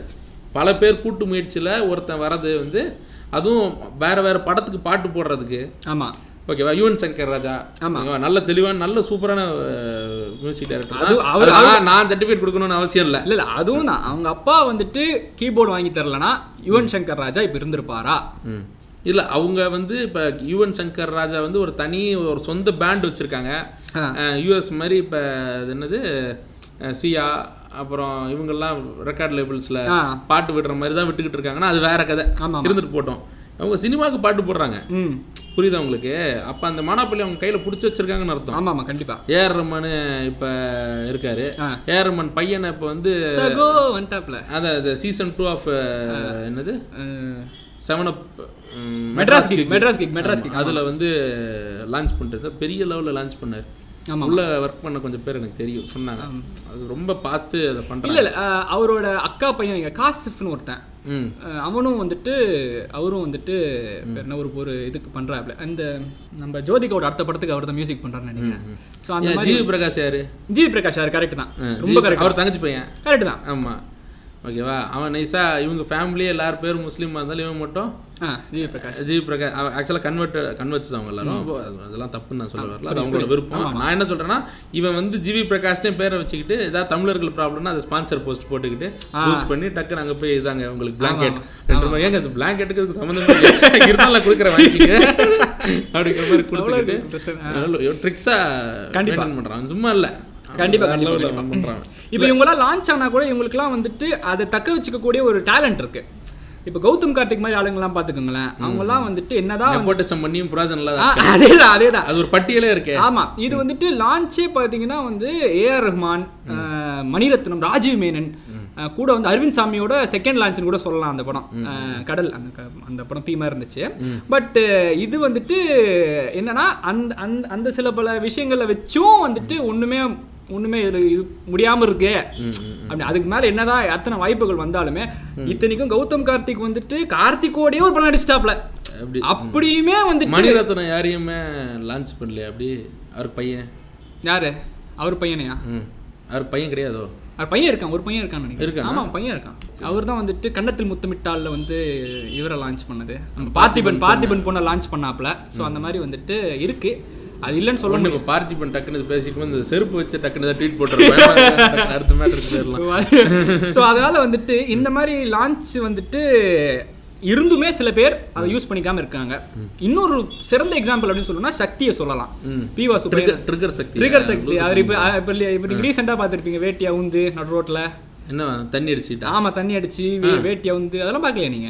ஐயோ வேற லெவல் ஆச்சுங்க. என்னாச்சு? அவன் வந்துட்டு சரியான போதையில் வந்து ஒருத்தர் போட்டு இடிச்சு- இடிச்சிட்டு இருக்கிறான்.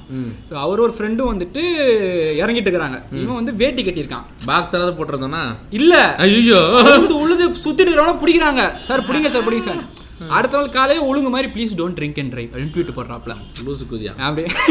ஓட்டினது நீ ஸோ இது வந்துட்டு பாத்தீங்கன்னா இது வேஸ்ட் பண்றது. அவன் பிக் பாஸ் சீசன் ஒன்று மட்டும் நான் பார்த்தேன் ஃபுல்லாக எனக்கு ரொம்ப பிடிச்சிருந்துச்சு பிக் பாஸ் சீசன் ஒன்று ஆனால் அந்த அவன் சரியான பைத்தியக்கார குதிங்க அவன். அவன் அதுலயே நல்லா தெரியும். அதில் பார்த்தாலே தெளிவாக தெரியும். கிறுக்கு குதியான்லேயே உச்சக்கட்ட கிறுக்கு குதியா அவன். அவன் வந்து படம் நடிக்கிறது கூட அவன் லாய்க்கு இல்லாதவன் தான் அவன். அவனே அவனை வந்து ஒரு பெரிய பருப்பை நினச்சிக்கலாம் அதேதான், சும்மா பேசிட்டு இருக்கோம். நம்மளாம் யார் அப்படிமா யாரா நீ? யார உட்காந்து டைனிங் டேபிள்ல பேசிக்குவாங்க பிக் பாஸ் என்ன லெவல் நம்மளாம் நம்மலாம் அவங்க பேச யாரா நீ சொன்னி பேசிட்டு இருக்க. அப்படின்ற மாதிரி தான் இருக்கும். அப்படியே So, இந்த அது கூட வந்து காயத்ரி ஆமா ரூம் ரூம் அதை கட் பண்ணிருப்பாங்கன்னு நினைக்கிறேன். அவங்க. நெப்போட்டிசம்லாம் முரட்டு நெப்போட்டிசம் காயத்ரி ரகுராம்லாம் வந்த நெப்போட்டிசம்லாம் வேற லெவல் நெப்போட்டிசம் அதெல்லாம் அதை பத்திலாம் போனோம்னா வேற வேற ரேஞ்சுக்கு மயிலாப்பூர் வழியா போய் அப்படியே போக வேண்டியது போயிட்டு இருக்கேன். இல்ல நான் ராகத்ரி அவனை பத்தி பேசினா தனி எபிசோட தான். பேசல. ஸோ அதான் இவங்க இது இதுல இன்னொரு லெவல் அப்படின்னு பார்த்தீங்கன்னா சாந்தனு கூட எடுத்துக்கலாம். அவர் லான்ச் இல்ல எனக்கு வேற எனக்கு வந்து நீங்க பாருங்க கௌதம் கார்த்திக் இருக்கார்ல அவங்க அப்பா நடிச்சு பாத்திருக்கீங்களா? ஆ. சூப்பரா நடிப்பாரு. ஆமா ஆமா இந்த இதுக்கு நடுவுல இந்த பி வாசு படம்லாம் சூப்பரா இருக்கும். மன்னன் படம்லாம் ஆமா, பார்த்திருக்கீங்களா ஆமா, ஆமா. வேற லெவல்ல இருக்கும். அந்த கவுண்டமணி காமெடி எல்லாம் கூட இதை வந்து ஒருத்தன் யாரோ எழுதி கொடுத்தா கூட அதை அப்ரூவ் பண்றதுக்கு ஒரு டேஸ்ட் இருக்கு வந்து அதை அப்ரூவ் ஆமா, ஆமா, பண்ணிருப்பான் கண்டிப்பா. அதனால அந்த என்னது மீன் குழம்பு இது ஆகலாம் அப்படின்னு வெளியில இருந்து எப்பா? அது அதெல்லாம் வந்து இப்போ அந்த மோதலுக்காக வெயிட் பண்ணும்போது கவர்மெண்ட் பண்ணி சொல்லல என்னப்பா இப்போ டான்ஸ் ஆட சொல்லுவாங்க? அப்படின்னா அதெல்லாம் சும்மா சொல்லக்கூடாது. அந்த படத்தை டிசைன் பண்ணதே அந்த படத்துல பல பிரச்சனைகள் இருக்கு. அது வேற விஷயம். பட் இருந்தாலும் ஓவராலா அவர் ஒரு சூப்பர் டைரக்டர் சந்திரமுகிலாம் பாத்தீங்கன்னா இந்த இந்த மில்லினியம் மில்லினியம்ல ஒருத்தர் எடுத்த ஒரு சிறந்த படம் தான். இல்லைன்னு சொல்லல. ஆனா அவங்க பையன் டோன்ட் ட்ரிங்க் அண்ட் டிரைவனுடைய திறக்கமா அப்படியே சந்திரமுகி டூ பாத்தீங்களா? அப்படி ஒரு படம் வந்துச்சா? சந்திரமுகியோட செகண்ட் பார்ட் எடுத்தாங்கன்னு நினைக்கிறேன். நம்ம ராகவா லாரன்ஸ் வச்சு. ராகவா லாரன்ஸ் ஆமா அது வேற அந்த இவ கூட நடிச்சிருந்தான்னு நினைக்கிறேன். ராகவா லாரன்ஸ் பையன் நடிச்சிருந்தாப்ல அவ யார் நடிச்சிருந்தது கூட? அந்த அந்த குத்து சண்டைல இருப்பாளே. ஆ ரித்திகா சிங் ரித்திகா சிங் ரித்திகா சிங் நடிச்சிருந்தா அதுல. ஆமா ஆமா ஆமா. அதுல ஒரு பாட்டு வேற வந்துச்சு அது ஐயோ வேற லெவலு. எனக்கு என்னன்னா அதான் இப்போ நம்ம திருப்பி அண்ணன் கிட்ட போறோம். அண்ணன் எல்லா இடத்துலயும் இருக்காப்ல. அண்ணன் எல்லா இடத்துலயும் இருக்காப்ல. ரித்திகா சிங் கிட்டயும் இருக்காப்ல. ரித்திகா சிங்கும் பாருங்க. ஒரு சரிப்பா. கேப்ரியல்லான்னு ஒரு நல்ல அங்க ஒரு பொண்ணு இருக்கு. அவள- அவ- அவளவா நம்ம ஏன் நடிக்க வைக்க கூடாது பொண்ணு கருப்பா அப்படி பார்க்க கொஞ்சம் இதா இருக்கு. இவள் நடிக்க வைக்கலாமே. சரி ஏன் அவ்வளவு தூரம் ஐஸ்வர்யா ராஜேஷ் நடிக்க வைக்கலாமே. ஐஸ்வர்யா ராய் வந்து வந்து ஃபேர் அண்ட் லவ்லி விளம்பரத்துல ஐஸ்வர்யா ராய் வர ராஜேஷ் வர ஆரம்பிச்சிட்டாங்க. Aishwarya Rajesh fair and lovely விளம்பரத்துல. இவனுக்கு என்னவா? கேடு. கருப்பை பத்தி வாய்க்கிலேயே பாடுறான் முண்டை. ஆ? நடிக்க வைக்க வேண்டியதானே கரெக்ட் தான் கரெக்ட் தான். ஸோ இப்போ வந்து அதான் நம்ம நம்ம நம்ம திருப்பி சாந்தனு கிட்டே வரும் சாந்தனு லான்ச்சும் வந்து வேற லெவல் அப்பா கூட சூப்பர் டைரக்டருங்க அவர் படம்லாம் வேற லெவலுங்க இவங்க எல்லாமே இவங்க இவங்க அப்பா டைரக்ஷன்லயே கூட நடிச்சுமே உறுப்பு இல்ல. அதுதான் அதுதான் விஷயம். ஒரு அவன் நேரமா அது என்னன்னு தெரியல. நான் நேரம் அதெல்லாம் பெருசா எனக்கு நம்பிக்கை இல்லைன்னு வச்சுக்கோங்களேன். இருந்தாலும் அப்படிலாம் நான் பேசுறதும் கிடையாது. இருந்தாலும் பாருங்க அது வந்து அவங்க அப்பா வந்து ஏகப்பட்ட இட்டு கொடுத்துருக்காரு. ஒரு படம் கூட பெரிய ரொம்ப போகாத படம்லாம் சொல்லவே முடியாது. சித்து பிளஸ் படம் எடுக்கிறாரு. அதுல அவனை ஹீரோவும் போடுறாரு. இப்போ இந்த கைரிச்சி இருக்கார்ல கைரிச்சி வந்து ரொம்ப அருமையான படங்கள் எடுத்தவர். எனக்கு டேரண்டினோவா அவரா அப்படின்ற மாதிரி தான் இருக்கும். கடைசியா ஒரு படம் எடுத்தாரு. என்ன படம் வந்து மேன் ஃப்ரம் த யூஎன்சிஎல்இ வந்து கொஞ்சம் ரொம்ப சொதப்பிட்டாரு. அதுக்கப்புறம் பார்த்தீங்கன்னா அந்த கிங் ஆர்த்தர் வந்து படம் நல்லா போனாலும் ஒரு கட்டத்துக்கு மேல கொஞ்சம் வீக் ஆயிடுச்சு படம். அப்போ நான் என்ன நினச்சேன்னா ஒரு ஒரு பாயிண்ட் ஆஃப் சேச்சுரேஷனுக்கு வந்துட்டாங்க. டேரண்டினா கூட அப்படிதான் சொல்லுவார். இது ஏன் சொல்ல நான் வரேன். இந்த இடத்துக்கு ஏன் போகிறேன் டேரண்டினா கூட பார்த்தீங்கன்னா நான் இவ்வளோதான் ஒரு படம் எடுப்பேன். ஒரு எந்த நல்ல ஒரு ரைட்டருக்கும் தெரியும். அவங்களுக்குள்ள இவர் இவ்வளவுதான் ஸ்டஃப் இருக்குன்ட்டு. ஆமா கரெக்ட் தான். ஓகே அவங்களுக்கே தெரிஞ்சிரும். ஆமாமா. நான் வந்து இப்ப பேரரசு மாதிரி இப்ப எத்தனை ஊர் இருக்கு? திருச்சி பழனி அது மாதிரி ஃபுல்லா எல்லாம் போட்டு ஒவ்வொன்றுத்துக்கு ஒரு படம் எடுக்கிற அளவுக்குலாம் விஷயம் இல்லைங்க. எனக்கு என்னால இவ்வளவுதான் பண்ண முடியும். அதை நான் கண்டிப்பா பண்ணுவேன். என்னால ஒரு ரைட்டரா என்னால இவ்வளவு பண்ண முடியும்னு அவங்களாலே சொல்ல முடியும். கண்டிப்பா. ஆனா அஹ், அந்த சரி அதையும் மீறி ஒன் மோர் ஃபிலிம் அப்படி எடுக்கும்போது அந்த படம் கண்ணு முன்னாடியே சொதப்பி நிற்கும் தெரியும் அந்த படம். சே நல்லா எடுத்தாரு. பரவாயில்ல. அப்படி ஆயிடுச்சு அப்படின்னு போல அந்த படமா அவங்க பையனுக்கு எடுக்கிற படமாவே அமைஞ்சிருந்துமா இதுல பிளஸ் தான் மொக்க வாங்கின படமே அவரு ரொம்ப ரொம்ப ஒஸ்ட்டாக இருந்துச்சு. என்னன்னா இந்த மாதிரி வந்துட்டு சொந்த அப்பாவை நடிக்க வச்சு கூட நடிக்க வச்சு இல்லை சொந்த அப்பா டைரக்ஷன் நடிக்க வச்சே உன்னால பண்ண முடியலையே. நீ வந்து சினிமால ஒரு தேவையில்லாத ஒரு ஸ்பாட்டு தானே. நான் இல்லைப்பா நீ சினிமா தேவையே இல்லை. நான் போயிடுறேன் அப்படின்ட்டு ஓரமா ஒதுக்கிட்டீங்கன்னா பாண்டியராஜன் பசங்கலாம் தெரியும்ல ஒரு படத்தை நடிச்சிருப்பாங்க. படமும் போல. ஆமா. வேற ஏதோ ஏதோ பண்ணிட்டு இருக்காங்க ஆமா. ஆமா. யாருமே யாருமே அவங்க சினிமால அவங்க அப்பா மட்டும் தான் சினிமா இருக்காரு. அவங்க அப்பா ஹாலிவுட்டுக்குலாம் ஷார்ட் ஃபிலிம் எடுக்கிறாரு. இங்கிலீஷ்ல எடுத்திருக்காரு. ஓ. ஆமா. பாண்டியராஜன். ஆமா ஆமா ஆமா அவர் இன்னும் அதுல தான் இருக்காரு. ஒரு- ஒரு கலை வடிவில் படைப்பாலாம் எப்பவுமே அந்த படைப்பாளி தான். அவர் எதுவுமே பண்ண முடியாது. அவங்க பையன் வந்து மேட்ரு தெரிஞ்ச உடனே டக்குன்னு டைம் வேஸ்ட் பண்ணுவோம்னா சிம்பு மாதிரி இவ்வளவு அசிங்கப்படுவாங்க டக்குன்னு போயிடலாம்.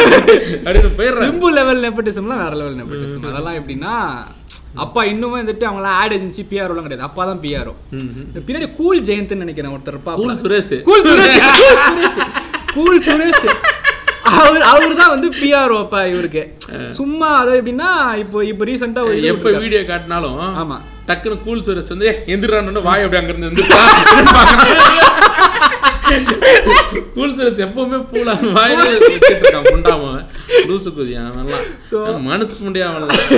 அது எந்த அளவுக்கு இந்த ஒரு சந்தான காமெண்ட்ல கூல் வருவான் ஏங்க அவனை சிரிக்க வேணாம்னு சொல்லுங்க. அந்த மூணு நாலு பேர் வந்து என்னன்னு சந்தானம் போட்டு எல்லாரும் பல் மங்க இருப்பாப்புல அதுல வந்த அளவுக்கு அப்ப நினைக்கிறேன். என்னன்னா கேனகுஜானுங்க மாதிரி இருக்காங்கன்னு நினைக்கிறேன். சரி நிஜ வாழ்க்கையில அவங்க எல்லாம் பாத்தீங்கன்னா ரொம்ப மதிக்கத்தக்க மனுஷங்க. அதுல இந்த தேவயானி. வச்சிருப்பாரு. அவரெல்லாம் நிஜ வாழ்க்கையில வல்லவனுக்கு புல்லுமா? ரொம்ப நல்ல நல்ல திறமையான மனுஷன். அவர் நிறைய படங்கள்லாம் கூட இயக்க பண்ணியிருக்காரு. தேவயானியே கரெக்ட் பண்ணியிருக்காருன்னா எவ்வளவு திறமையான சும்மா இல்லைங்க. கண்டிப்பா, சும்மா கிடையாது. சாதாரண விஷயம் இல்லை. உங்களுக்கு விளையாட்டா இருக்கு இங்க இருந்து ரெக்கார்ட் பண்றவங்களாம் சிரிக்கிறாங்க. தேவையான கரெக்ட் பண்றதுல சும்மா இல்ல. அந்த அம்மாவை இப்ப இப்ப என்ன வாய்ப்பு இல்லை அவருக்கு பட வாய்ப்பு இல்லை. அந்த அம்மா இப்ப வந்து ஏதோ ஒரு கான்வென்ட்ல டீச்சரா இருந்து சம்பாதிச்சு கொடுக்குது. ஆமா ஆமா ஆ, சும்மா இல்ல. ம், விளையாட்டு கிடையாது. ஆமா அவ்வளவு திறமை. ஏன்னா அவர் வந்து நடுவுல இந்த ஒரு படம் பரத் கூட ஒரு படம் நடிச்சிருந்தாரு. பரத் கூட. ஆமா அது என்னன்னு பாருங்க. ஆமா அது அந்த படம் நல்லா இருக்கும். அவர் வந்து நீ தான் ஹீரோவா அது அந்த ஒரு படம் தீம் நல்லா இருக்கும். அந்த படம் பேர் மறந்துட்டேன். ஆனா, நீங்க பரத்தும் அவர் ராஜ்குமார்னு அடிங்கன்னா ரெண்டும் கூகுள் அடிச்சா அவங்க படம் பேர் வரும். ஸோ அதான் அந்த படம்லாம் ரொம்பவே நல்லா பண்ணியிருந்தாரு. ஆனா அவனை மாதிரி ஏன் இதை பத்தி நான் இவ்வளவு டீட்டெயில்டாக சொல்றேன்னா இவங்கெல்லாம் நிஜ வாழ்க்கையில வந்து நல்ல ஆளுங்களா இருக்காங்க. அவன் வந்து அந்த அந்த படத்துல சந்தான காம்பில் எவ்வளவு கேன குதியா இருந்தானோ அதே மாதிரி குதியா தான் இருக்கான். அப்படியே என்னடா ஷூட்டிங் முடிச்சு கூதி அந்த மட்டும் போக மாட்டேங்குது. அவன் கூல் சீரியஸ் இப்ப இவன் இவன் பிஆர் ஆமா ஆமா. இப்ப இவங்க எல்லாம் சேர்ந்து அப்படியே ஒண்ணா சுத்துறாங்களாமா? இவங்க என்னன்னா என்னன்னா வந்துட்டு த திங் இஸ் நீங்க வந்து அக்செப்ட் பண்ணிக்கோங்க. அதாவது இப்போ வந்துட்டு என்ன என்ன கேட்டிங்கன்னா இப்போ வந்துட்டு இந்த கொரோனா வைரஸ் வந்து சிம்புவுக்கு வந்து ஒரு வரப்பிரசாதம் அப்படின்னு தான் சொல்லுவேன் எப்படா ஷூட்டிங் விட்டு எஸ்கேப் ஆகலாம் அப்படின்றது கொரோனான்ட்டாங்க என்ன அவர் அதை ஜாலி இந்த இதையும் வந்துட்டு ப்ரொமோட் பண்றாங்க. ஓகேவா என்னன்னா நெப்பட்டிசம் மூலியமா வந்து ஃபெயிலியர் ஆனவங்களுக்கு இதுதான் ஒரு லிமிட்டுப்பா வெளியே போ. உனக்கு வாய்ப்பு கொடுத்தாச்சு. முடிஞ்சு போச்சு. இவ்வளோ வாய்ப்பு கொடுத்தும் ஒருத்தருக்கு வந்து ஹீரோவோட பையன். இவ்வளோ ஃபேன் ஃபாலோயிங் இருக்கு ஏன் அப்படின்ட்டு தேவயானியே எடுத்துக்கங்களேன். தேவயானி தம்பி. ஆமா ஆமா. முதல் படமே வந்துட்டு சங்கர் படம். சங்கர் படம். நீங்க அது- கூட நம்ம எப்படி சொல்லலாம்? அஞ்சு பேர்ல ஒருத்தரா தான் வந்தாரு அப்படின்ட்டு. ஓகேவா? எப்படி சொன்னாலும் அதுக்கப்புறம் நிறைய படங்கள்லாம் நடிக்க வச்சாங்க. அப்படி நீங்க அந்த படம் பேர்லாம் உங்களுக்கு ஞாபகம் இருக்கான்னு நினைக்கிறேன். படம் பேர்லாம் மாசிலாமணி. ஒண்ணு. ஆமா மாசிலாமணி பாத்தீங்களா ஆமா அந்த- மாசிலாமணி. அந்த படம் அப்படியே சுனைனாலாம் நடிச்சிருப்பா. அதுக்காக நான் பார்த்தேன். சிக்கு சிக்கு பூம். பாட்டை பாடி கேட்டுட்டு நான் நல்லா. ஆனா அதுக்காக நான் நக்குல் ஃபேன்லாம் கிடையாது. சொல்றேன். புரியுது. அதாவது ஏதோ வந்தான் ஆனா அவனால சர்வே பண்ண முடியல. ஆ. அவ்வளவுதான். எங்கன்னா இவங்கெல்லாம் ஹார்ட் ஒர்க் பண்ணி நம்மளுக்கு தெரியுது. அதாவது இப்போ வந்து நான் இவரை பற்றி சொல்லணும்னா நம்ம நக்குலை பற்றி சொல்லணும்னா அவர் ஸ்பாட்டுக்கு டக்குன்னு வந்துருவாராம். எவ்வளோ லேட் ஆனாலும் இருப்பாராம். லஞ்ச் ஸ்கிப் ஆனாலும் பண்ணுவார் and he's he's really talented அதாவது சிம்பு மாதிரி லஞ்சுக்கு மட்டுமே இருக்கும்போது அதான். அந்த மாதிரி அந்த மாதிரி அந்த மாதிரி உனக்கு உண்மையிலே டேலண்ட் இருக்குன்றவங்க உண்மையிலே சர்வைவ் ஆகிட்டு தான் இருக்காங்க பரத் எடுத்துங்க.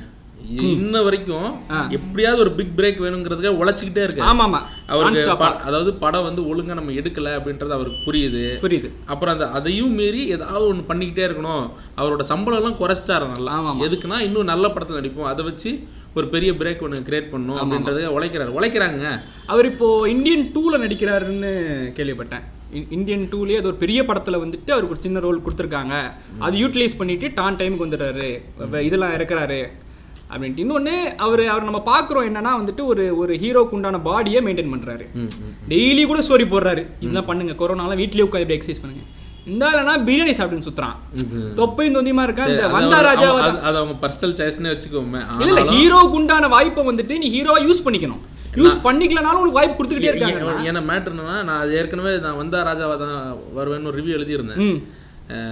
இப்போ அதில் என்ன மேட்டர்னு பார்த்தீங்கன்னா நான் மெயினாக வந்தா ராஜா வருவது ஏன் அந்த படத்தை பார்க்க போனேன் மேகா காஸ்க்காக தான் பார்க்க போனேன். ஆமா ஆமா நானும் தான். ஓகேவா? மேகா காஸ்க்கு பார்க்க போனேன். அதுவும் கேத்ரின் கேத்ரின் தெரசா ஓகே மேகா காசா கேத்ரின் தெரசான்னு பார்க்கும்போது என்னால் மேகா காசு தான் நான் சொல்லுவேன். ஆனால் அங்கே போய் பார்க்க போனது மெயின் அதுவும் என்னன்னா அந்த அக்கா தம்பின்னு ஒரு பாட்டு இருக்கும். என்ன பாட்டு அது? அதில் வந்து ஒரு வெறும் இந்த முட்டி வரைக்கும் தான் போட்டுட்டு ஒரு Dress போட்டு ஆடுவாங்க மேகா காசு நல்லா இருக்குது. அதுக்காக தான் போனேன். நான் சுற்றி வளைச்சு பேச விரும்பல. நான் தான் போனேன். என்ன? அப்புறம் நான் இப்போ ஒன்று பேசிட்டு அப்புறமா நான் போனேன். ஆமா நான் நான் எப்பேற்பட்டவனா நான் இதுதான் அப்படின்னு நான் எப்பவுமே ஒத்துக்குவேன். நான் எட்டு மணிக்கு மேல திண்டர்ல யாரும் தட்டுறது இல்ல திண்டர் இல்ல இல்ல. ஸ்னாப் சாட் ஸ்னாப் ஐயோ. காலையில அலோ விரிவனுன்றது சாயங்காலத்துல. மாமா அண்ணன் வந்துட்டேன். பாருமா என் தம்பியை பாருமா அண்ணன் வந்துட்டேன் தம்பி தம்பினா நான் சொல்றேன் கூட பிறந்த தம்பி. அவரை பாருமா அப்படிங்கிறேன்னு ஃபேமிலியே ஸ்னாப் சாட் பண்றதுங்க. கிஸ் மீ க்ளோஸ் யுவர் ஐஸ்ன்றது ஆமா ஆ.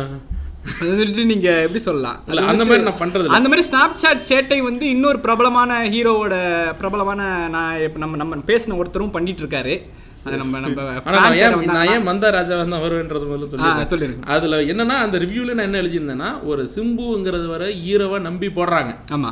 அவர் வந்து இன்னமும் உடம்பு கிடமெல்லாம் அப்படியே வச்சுக்கிட்டு அவர் வந்து அந்த படத்துல வந்து ஒரு ஹீரோவா என்ன பண்ணும்? ரெண்டு பேரை வந்து ரெண்டு ஹீரோனை வந்து சைடு பை சைடு மெயின்டைன் பண்ணி அப்படியே ஒரு நூறு பேர் அடிக்கிற கேரக்டரா இருக்கவர் மட்டும் அப்படியே சரி நம்ம இருக்கலாங்க எப்படின்னாலும். கரெக்ட் தான். ஓகேவா? படத்துக்குன்னா நம்ம ஊர் படங்கள் வந்து எப் அந்த கேரக்டர் இந்த ஹீரோவே இப்படி இருக்கவர் தான்ப்பா. அப்படின்லாம் சொல்லலை.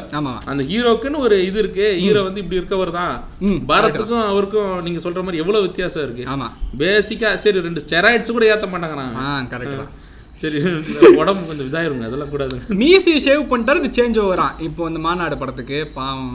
மாநாடுக்கு எப்படி என்னன்னா கஷ்டப்படுறாங்க என்னன்னா இப்போ நீங்க வெங்கட் பிரபு கூட எடுத்துக்கோங்க. வெங்கட் பிரபு அந்த அந்த நெப்போட்டிசம்லாம் வேற லெவல் அது நெப்போட்டிசம் சின்ன நெப்போட்டிசன் நெட்வொர்க் இத பார்த்து தான் அப்படியே தூரத்து சிவகுமார் பார்த்துட்டே இருக்காரு. ஓ அப்படியா? ஓபன் பண்ணு. என்ன செய் அப்படின்னு இருக்காரு. அப்படின்னு இருக்காரு.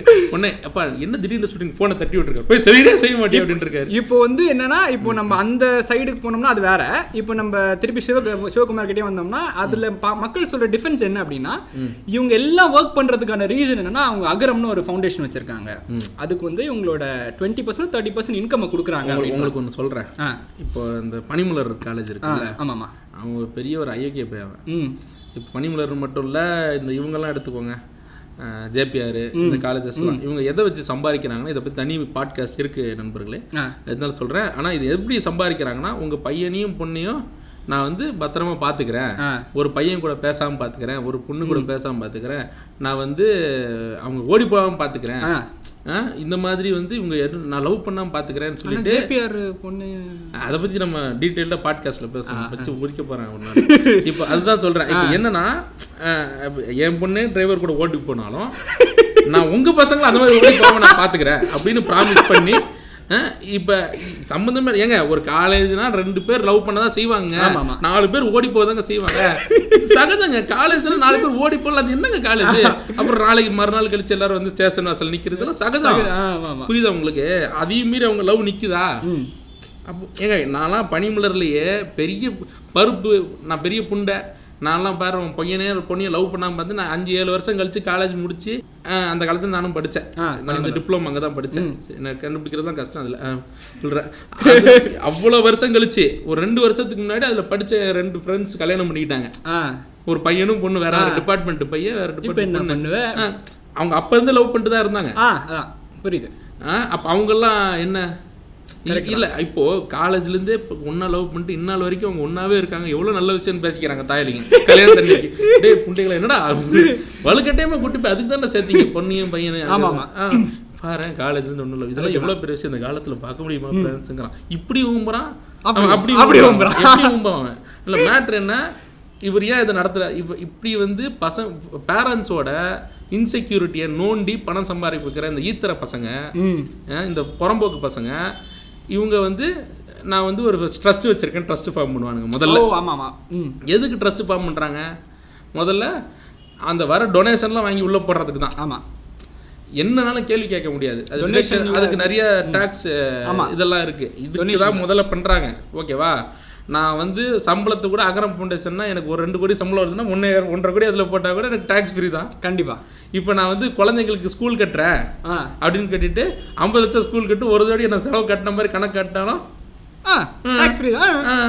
வீட்டுக்குள்ளேயே டாக்ஸ் பணத்தை வந்து டாக்ஸ் ஃப்ரீயா மாத்துறதுக்கு மிஷின் வச்சிருக்கும் போது கஷ்டப்படணும் அகரங்கிறது டாக்ஸ் ஃப்ரீ கன்வர்ஷன் மிஷினுங்க அது. நான் தப்பா சொல்லல. அவங்க கண்டிப்பா தப்பா பண்ணுவாங்க.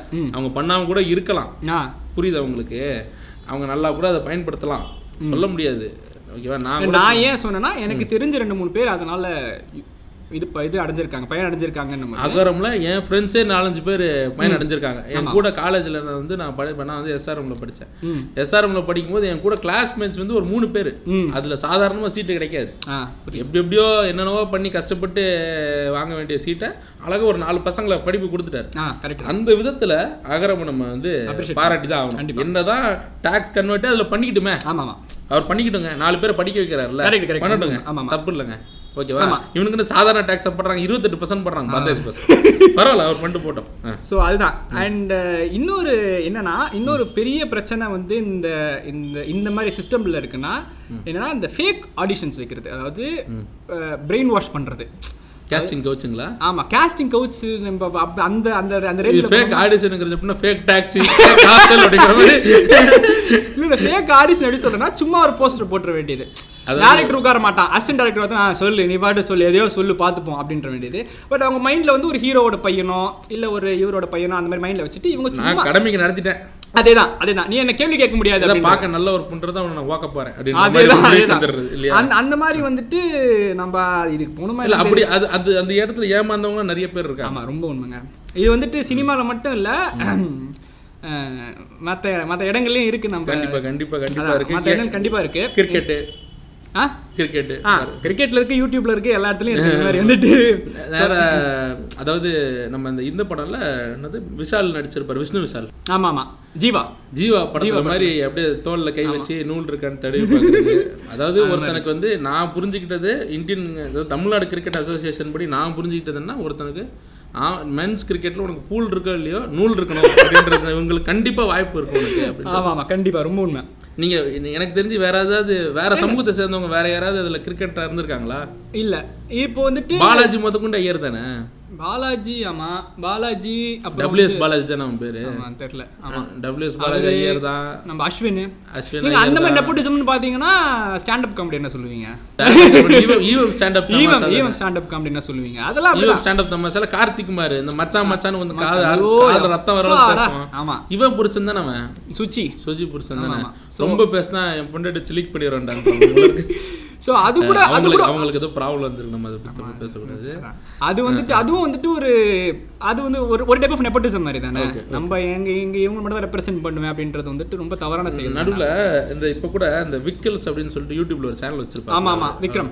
விக்ரம். விக்ரம். அவரு கூட அங்க போயிட்டு பயங்கரமா ஸ்டாண்ட் அப் கமெடி பண்ணி அவரை ஒதுக்கிட்டாங்கன்னு ஆமா ஆமா ஒதுக்கிட்டாங்க. அப்படியா? உண்மைதானே அது? கிளாஸ்மேட் தான் என்னோட கிளாஸ்மேட் தான். அப்படியா? ஆமா ஆமா. சோ ஸ்கூல்ல ஸ்கூல்ல நாள் ஒழுங்கா கூப்பிடுங்க அவர் கூட பாட்காஸ்ட் பேச கண்டிப்பா கண்டிப்பா. அது வந்து அவர் பேசுற அதுக்கப்புறம் அவன் வரவே இல்லை. நான் கேட்டபோது கூட விக்கல்ஸ் யூடியூப் சேனல் பாத்தீங்கன்னா அவர் தான் எல்லாத்தையும் எழுதுறாரு. The jokes are very well written ஆமா ஆமா அதாவது இது ஜனரஞ்சகமா இருக்கும். கண்டிப்பா. என்னாலாம் அவ்வளவு ஜனரஞ்சகமா எழுத முடியல. என்னாலாம் அப்படி உட்காந்தா கொஞ்ச நேரம் கோத்தா படம் இருக்க முடியாது. எப்படி அவ்வளோ நல்லா எழுதுறாருன்றது தெரியல. ஆனா அவரையும் அவங்க வந்து இப்படி பண்ணிடுறாங்க இல்லையா? உண்மையை பேசினால கண்டிப்பா. இது என்னன்னா இது வந்துட்டு இது வந்து நீங்க மொட்டை மாடி மியூசிக் அப்படின்ற ஒரு ஒரு இதை கேள்விப்பட்டிருப்பீங்க நீங்க. என்னன்னா நம்ம வந்துட்டு அறநூறுபா கொடுத்து போயிட்டு அவன் கூட சேர்ந்து நம்ம பாடணும். எப்படின்னா என்ன சொல்றான் இது ராகுல் நடத்தின பிராங்க் மாதிரி இருக்கு. பிராங்க்ஸ்டர் ராகுல் என்ன வந்துட்டு வந்து மெனு சொன்னப்பறம் சரி உள்ள லுக்கிட்டு போய் சம ஸோ இது எப்படின்னா அவங்க வந்து எப்படி பண்றாங்க அப்படின்னா இது வந்துட்டு இது ஆஃப் த டாபிக் தான் பட் இருந்தாலும் இது ஒரு விஷயம் சொல்லிக்கணும்னு ஆசைப்படுறேன். என்னன்னா வந்துட்டு நீங்க டிக்கெட் வாங்கிட்டு போயிடணும் உள்ள. போயிட்டு என்ன அவன் என்ன பண்றான்? ரெண்டு பாட்டு பாடுறான். மூணாவது பாட்டு கமான் ஆடியன்ஸ் அப்படின்றான். என்ன எல்லாரும் வாங்க ஏ சினாமிக்கா பாட்டு பாடலாம் அப்படின்றான்.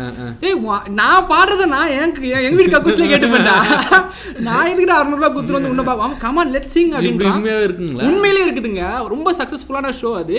அது நீங்க பாத்தீங்கன்னா வந்துட்டு ஒரு ஒரு ஒரு ஒரு குரூப் ஆஃப் கம்யூனிட்டியை சேர்ந்தவங்க தான் இருக்காங்க. அப்படிங்களா? ஆமா ஆமா அது இருக்காங்க. வந்தவங்களும் நூலு போல் இல்லைங்களா? அப்படின்னு நம்ம பச்சையா சொல்லிட முடியாது பட் சொல்றேன். ஸோ அந்த மாதிரி கம்யூனிட்டி சேர்ந்து இருக்காங்க. ஆடியன்ஸும் அவங்க தான். என்னன்னா இது இதுக்கு வந்து ரிவ்யூஸ்லாம் நீங்க பாத்தீங்கன்னா வேற லெவல் ரொம்ப இருக்கும். புக் மை ஷோலலாம் ஒண்டர்ஃபுல் இது. வேற லெவல் டேய் நீ எல்லாரும் சேர்ந்து பாடுறத இந்த என்ன என்ன விதமான ஒரு கச்சேரின்னு எனக்கு புரியல. கச்சேரினா என்ன?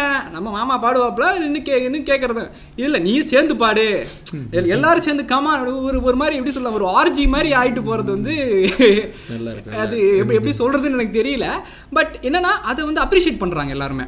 ஓகேவா ஏன்னா அவங்க ஒரு அது ஒரு விதமான நெப்போட்டிசம் அது வந்து ஒரு எக்கோ சாம்பர் மாதிரி ஆயிருது ஆமா. இல்லைங்களா? ம். இது வந்துட்டு என்னன்னா நம்ம நம் நம்ம நம்ம வந்து ந- நம்மால் ஒருத்தன் பாடுறான் பார்த்துக்கான் என்னன்னா அவங்க ஸ்டேஜில் எல்லாமே இருக்கு தப்பு இல்லை பற இல்லை எப்படி? அவன் தெளிவா சொல்லிட்டான் நீ இது ஆளே கிடையாது. நான் தப்பி தவறி போயிட்டேங்க. அப்படிங்களா? நான் ஒரு பொண்ணு இம்ப்ரெஸ் பண்ணணும்ட்டு டிக்கெட்லாம் வாங்கிட்டு போயிட்டேன். கதை விட்டானுங்க. இந்த டெம்பிள் டெம்பிள் மங்கிஸ் இதுல வந்துட்டு அப்துல் சொல்லுவார்ல மாமா எனக்கு கதற விட்டானுங்க மாமா காமெடி பண்றேன்னு சொல்லி வேற என்னென்னலாம் அழ விட்டானுங்க நான் அழுவ ஆரம்பிச்சிட்டேங்க.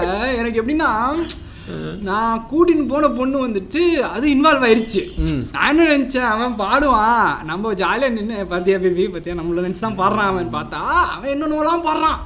அவன் கத்திட்டு கமானுங்க இந்த புள்ள ஜாலி ஆயிருச்சு. என்னன்னா நாங்க இது பண்ணிட்டு யங்ஸ்டர்ஸ் வயசானவங்க எல்லாருமே. நம்ம சொல்றதெல்லாம் அவங்க பாடுவாங்களா? இல்ல இல்ல இல்ல. நீங்க சொல்றத நம்ம பாடணும்.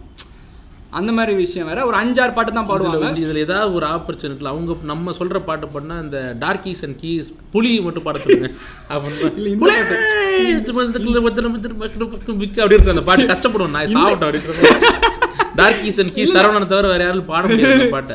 இந்த பாட்டு அவன் இன்கேஸ் வந்துட்டு இப்போ எப்படி சொல்லலாம் நம்ம வந்துட்டு அந்த மாதிரி கேட்குறாங்க கூட சொல்லலாம் பிரச்சனை இல்லை. நம்ம நம்ம சாய்ஸ் பாடுறாங்க. நம்ம கல்யாணத்துலலாம் பாடுவாங்கல்ல இந்த பாட்டு பாடு பாடு மாற்றி பாடலாம். இது கிடையாது. அவங்க ஒரு பாட்டு வச்சிருக்காங்க அவங்க செலக்டடாக அந்த சந்தோஷ் நாராயண் பாட்டை தான் பாடுவாங்க. மணிரத்னம் படத்தில் வர பாட்டை தான் பாடுவாங்க. ஸோ அந்த மாதிரிலாம் வந்து செலக்டடாக ரெண்டு மூணு பாட்டு தான் பாடுவாங்க. கை அந்த மாதிரிலாம் அந்த மாதிரிலாம். அந்த மாதிரிலாம் இவங்களுக்கு கிளீஷியடான ஒரு பாட்டு ஒரு அஞ்சு பாட்டு பாடுறாங்க. பாடிட்டு தேங்க்யூட்டு போயிடுறாங்க. இதுல இங்க என்னன்னா பிறவி என்னடா அது? சே ஸ்மெல் வருது இந்த பாட்டு போட்டால எடுத்தால எடுக்கிற மாதிரியா? அது இன்னொன்னு நம்ம இந்த இந்த நம்ம விஜய் சேதுபதி ஆரியர் படத்துல நடிச்சிருப்பாங்க. சந்து முனையில ஆளு கிழங்கு விற்கிறாய். அதெல்லாம் பண்ணினா எல்லாரும் குரூப்பா சேர்ந்து பாடலாம் என்ஜாய் பண்ணலாம். நீ வந்து ஏ சினாமிக்க எல்லாரையும் பாட சொல்ற. என்னன்னா அழுகுறாங்க இங்க இதுக்கு? நீங்க நம்ப மாட்டீங்க. அழுகுறான் அவன் கண்ணீர்ல என்ன கண்ணுல தண்ணி வச்சுட்டு அந்த மாதிரி ஆயிருது. வேற லெவலா பண்றாங்க. இன்னொன்னு நான் வந்துட்டு ஒரு அமேசான் ரெக்கார்டிங்க்கு போயிருந்தேன். எந்த ஷோன்னு சொல்ல நான் விரும்பல. அமேசான் ரெக்கார்டிங்க்கு டேப்பிங்க்கு நான் போயிருந்தேன். அதுல சொல்லிடுறாங்க இந்த மாதிரி ஒரு காமெடி ஒரு வாரம் சிரிச்சிருங்க அப்படின்ட்டு. ஏன்டா இப்படி?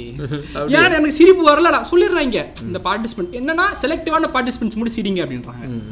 ஏன் நான் செலக்டிவான பார்ட்டிசிபென்ட் எல்லாருக்கும் நான் சிரிப்பேன் அப்படின்னா இல்ல இல்ல. இவங்க கொஞ்சம் ஜோக்கு கொஞ்சம் சொன்னாங்க இது என்னன்னா இது ஒரு நார்த்ல ஃபேமஸான ஒரு ப்ரோக்ராமா தமிழ்ல ரீமேக் பண்றாங்க.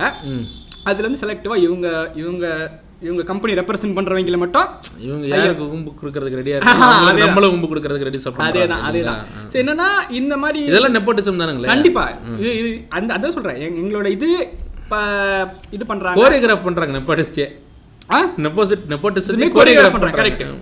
ஸோ என்னன்னா இந்த மாதிரி பண்றது நீங்க வந்துட்டு இப்போ இந்த ஹிப்ஹாப் தமிழா இதை சொன்னீங்க இல்லையா? அது வந்துட்டு ரொம்ப ரொம்ப இதுவான விஷயம். என்னன்னா எல்லாருக்கும் வாய்ப்பு கொடுக்கணுன்ற பேர்ல சில பேருக்கு மட்டும் வாய்ப்பு கொடுக்கறது வந்துட்டு அது அதுதான் நெப்போட்டிசம் இப்போ இந்த அந்த அந்த மாதிரி பண்றது ரொம்ப தப்பு. இந்த யூடியூப்ல எல்லாம் கூட நீங்க நெப்போட்டிசம் இருக்குன்னீங்க. ஆமா யூடியூப்ல நெப்போட்டிசம் கரெக்ட் அது இந்த ஒரு பேர் என்னது? இந்த எருமசாணி சேனல் வச்சிருந்தாருல. அது என்ன ப்ரொஃபைல் ஏதோ ஒன்று முன்னாடி போட்டிருப்பாங்களே.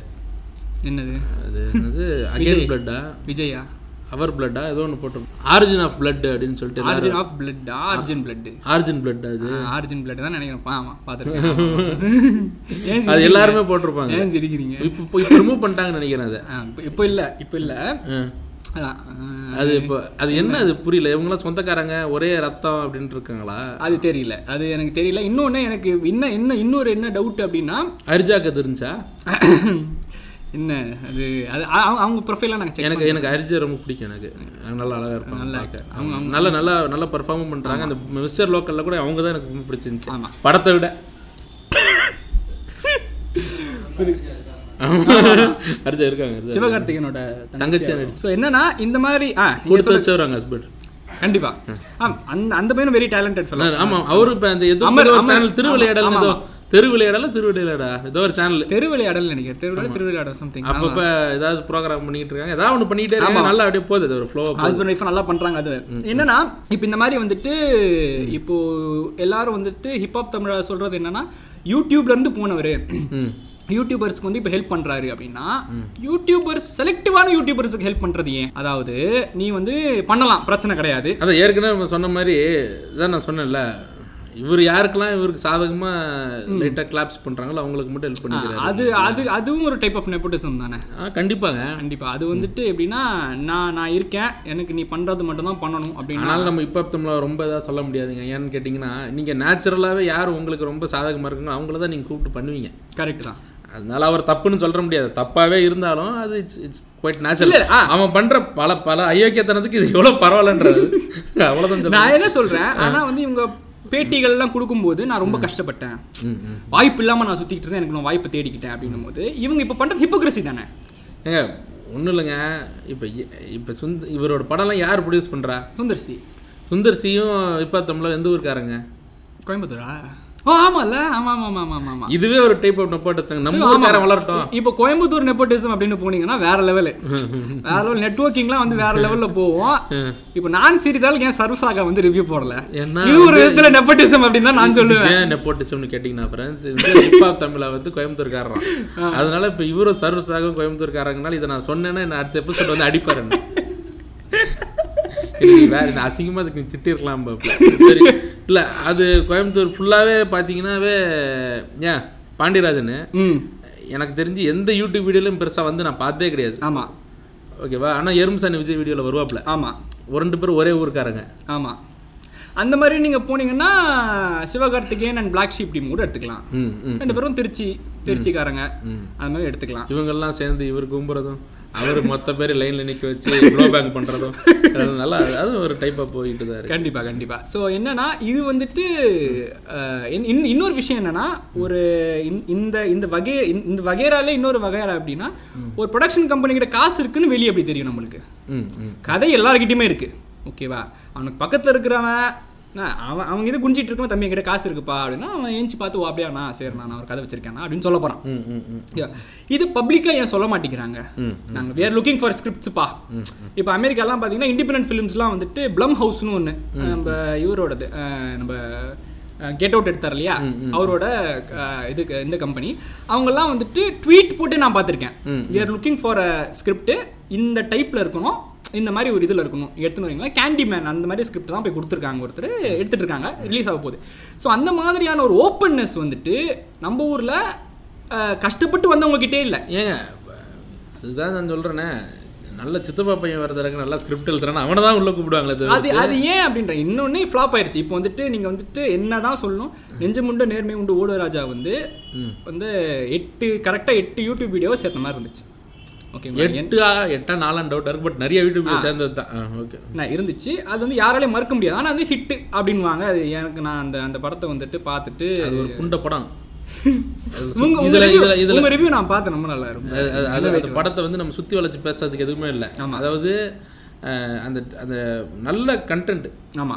இண்டிவிஜுவல் வீடியோஸாக சூப்பர் கண்டென்ட் நாஞ்சல் சம்பத்தை கூப்பிட்டு நாஞ்சல் சம்பத் என்னது அப்படின்னு சொல்லிட்டு பொலிட்டிக்கல் ஸ்பெஷல் பிளாக் ஷீப் அப்படின்னு போட்டா நல்ல ஓடக்கூடிய வீடியோ அது. ஆமா ஆமா அதை கூப்பிட்டு வந்து அவரை வந்து ஒரு செக்மெண்ட் மாதிரி இது ஒரு கதை வச்சு ஏய் ஒரு எட்டு வீடியோ இருக்கு என்ன பண்ணலாம்? நான் ஒரு கதை எழுதுறேன் எல்லாத்தையும் நான் சேர்த்துடலாம் அப்படின்ற மாதிரி.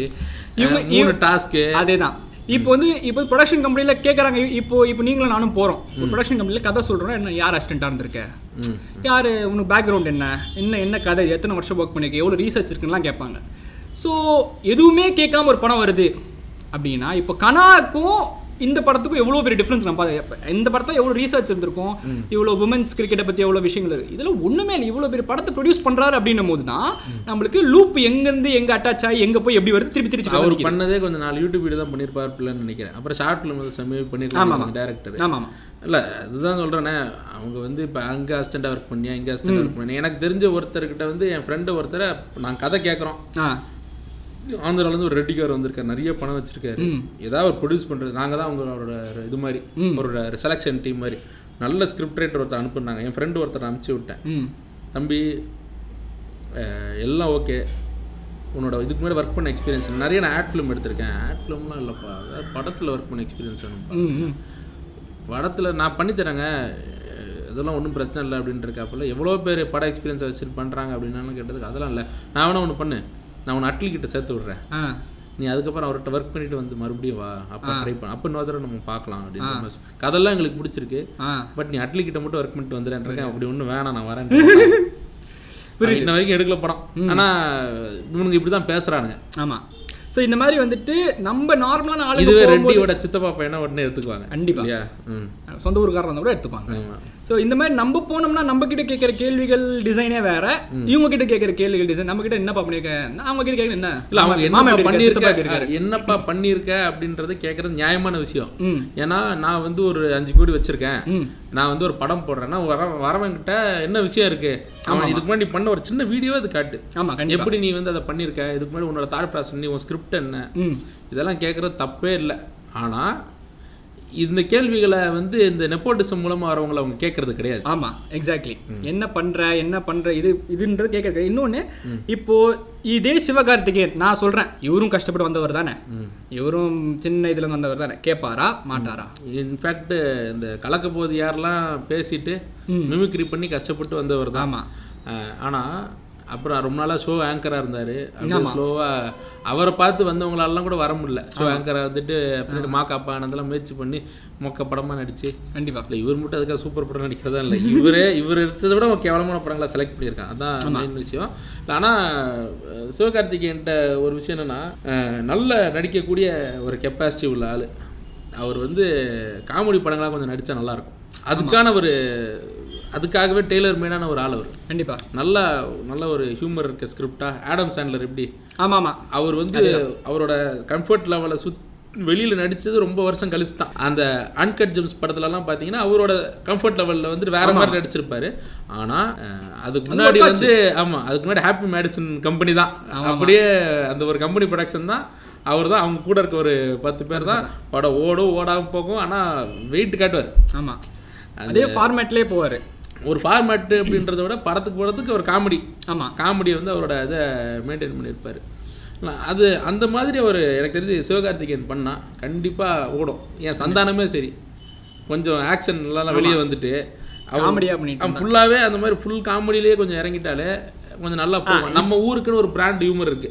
வெளியூர்லலாம் அவ்வளவு அளவுக்கு ரொம்ப மெனக்கெட்டு சிரிக்க வைக்கிறத நம்ம ஊர்க்காரங்க ரொம்ப ஈஸியாக சிரிக்க வச்சிருவாங்க.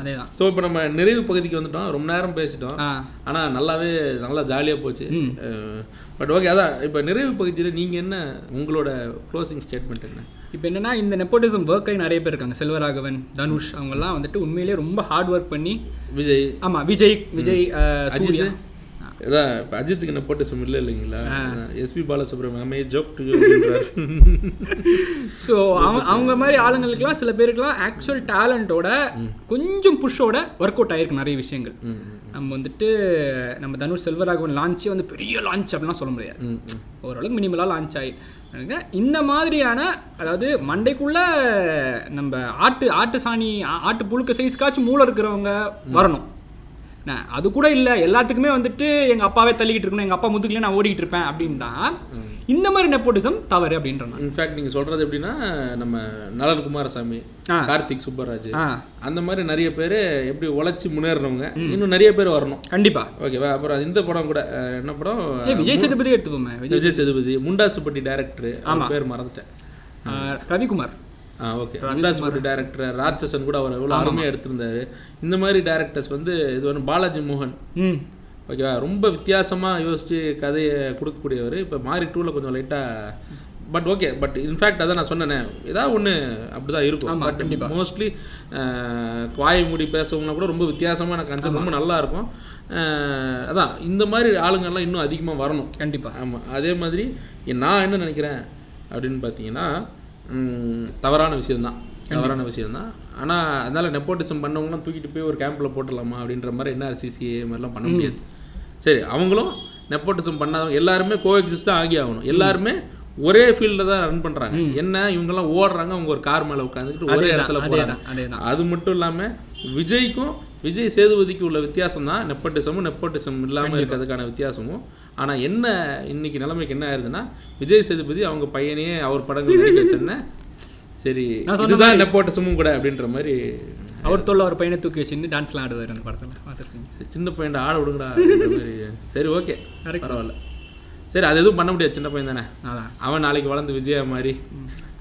அவன் ஒரு ஆட்டோக்காரரை ஏற்றி அவன் அவங்க அப்பா சிசிடிவி ஆடில் நடிச்சு அதெல்லாம் வரும். அந்த அந்த ஒரு சர்க்கிளில் மாட்டிக்கிட்டோம்னா இல்லைங்க அது துருவ விக்ரம். இல்லை சொல்கிறேன் அந்த ஒரு சர்க்கிளில் எல்லாரும் வந்துடுறாங்க. சரி இன்றைய எபிசோடுக்கு வந்து வருகை தந்து மிக சிறப்பான சம்பவங்களை வந்து இன்னைக்கு நம்ம செஞ்சுருக்கோம். நன்றி வணக்கம். நன்றி வணக்கம். நம்ம அடுத்த சீக்கிரமாக இன்னொரு கொலாப்பில் நம்ம சந்திப்போம். கண்டிப்பா. பாய் பாய் பாய் பாய் வணக்கம்.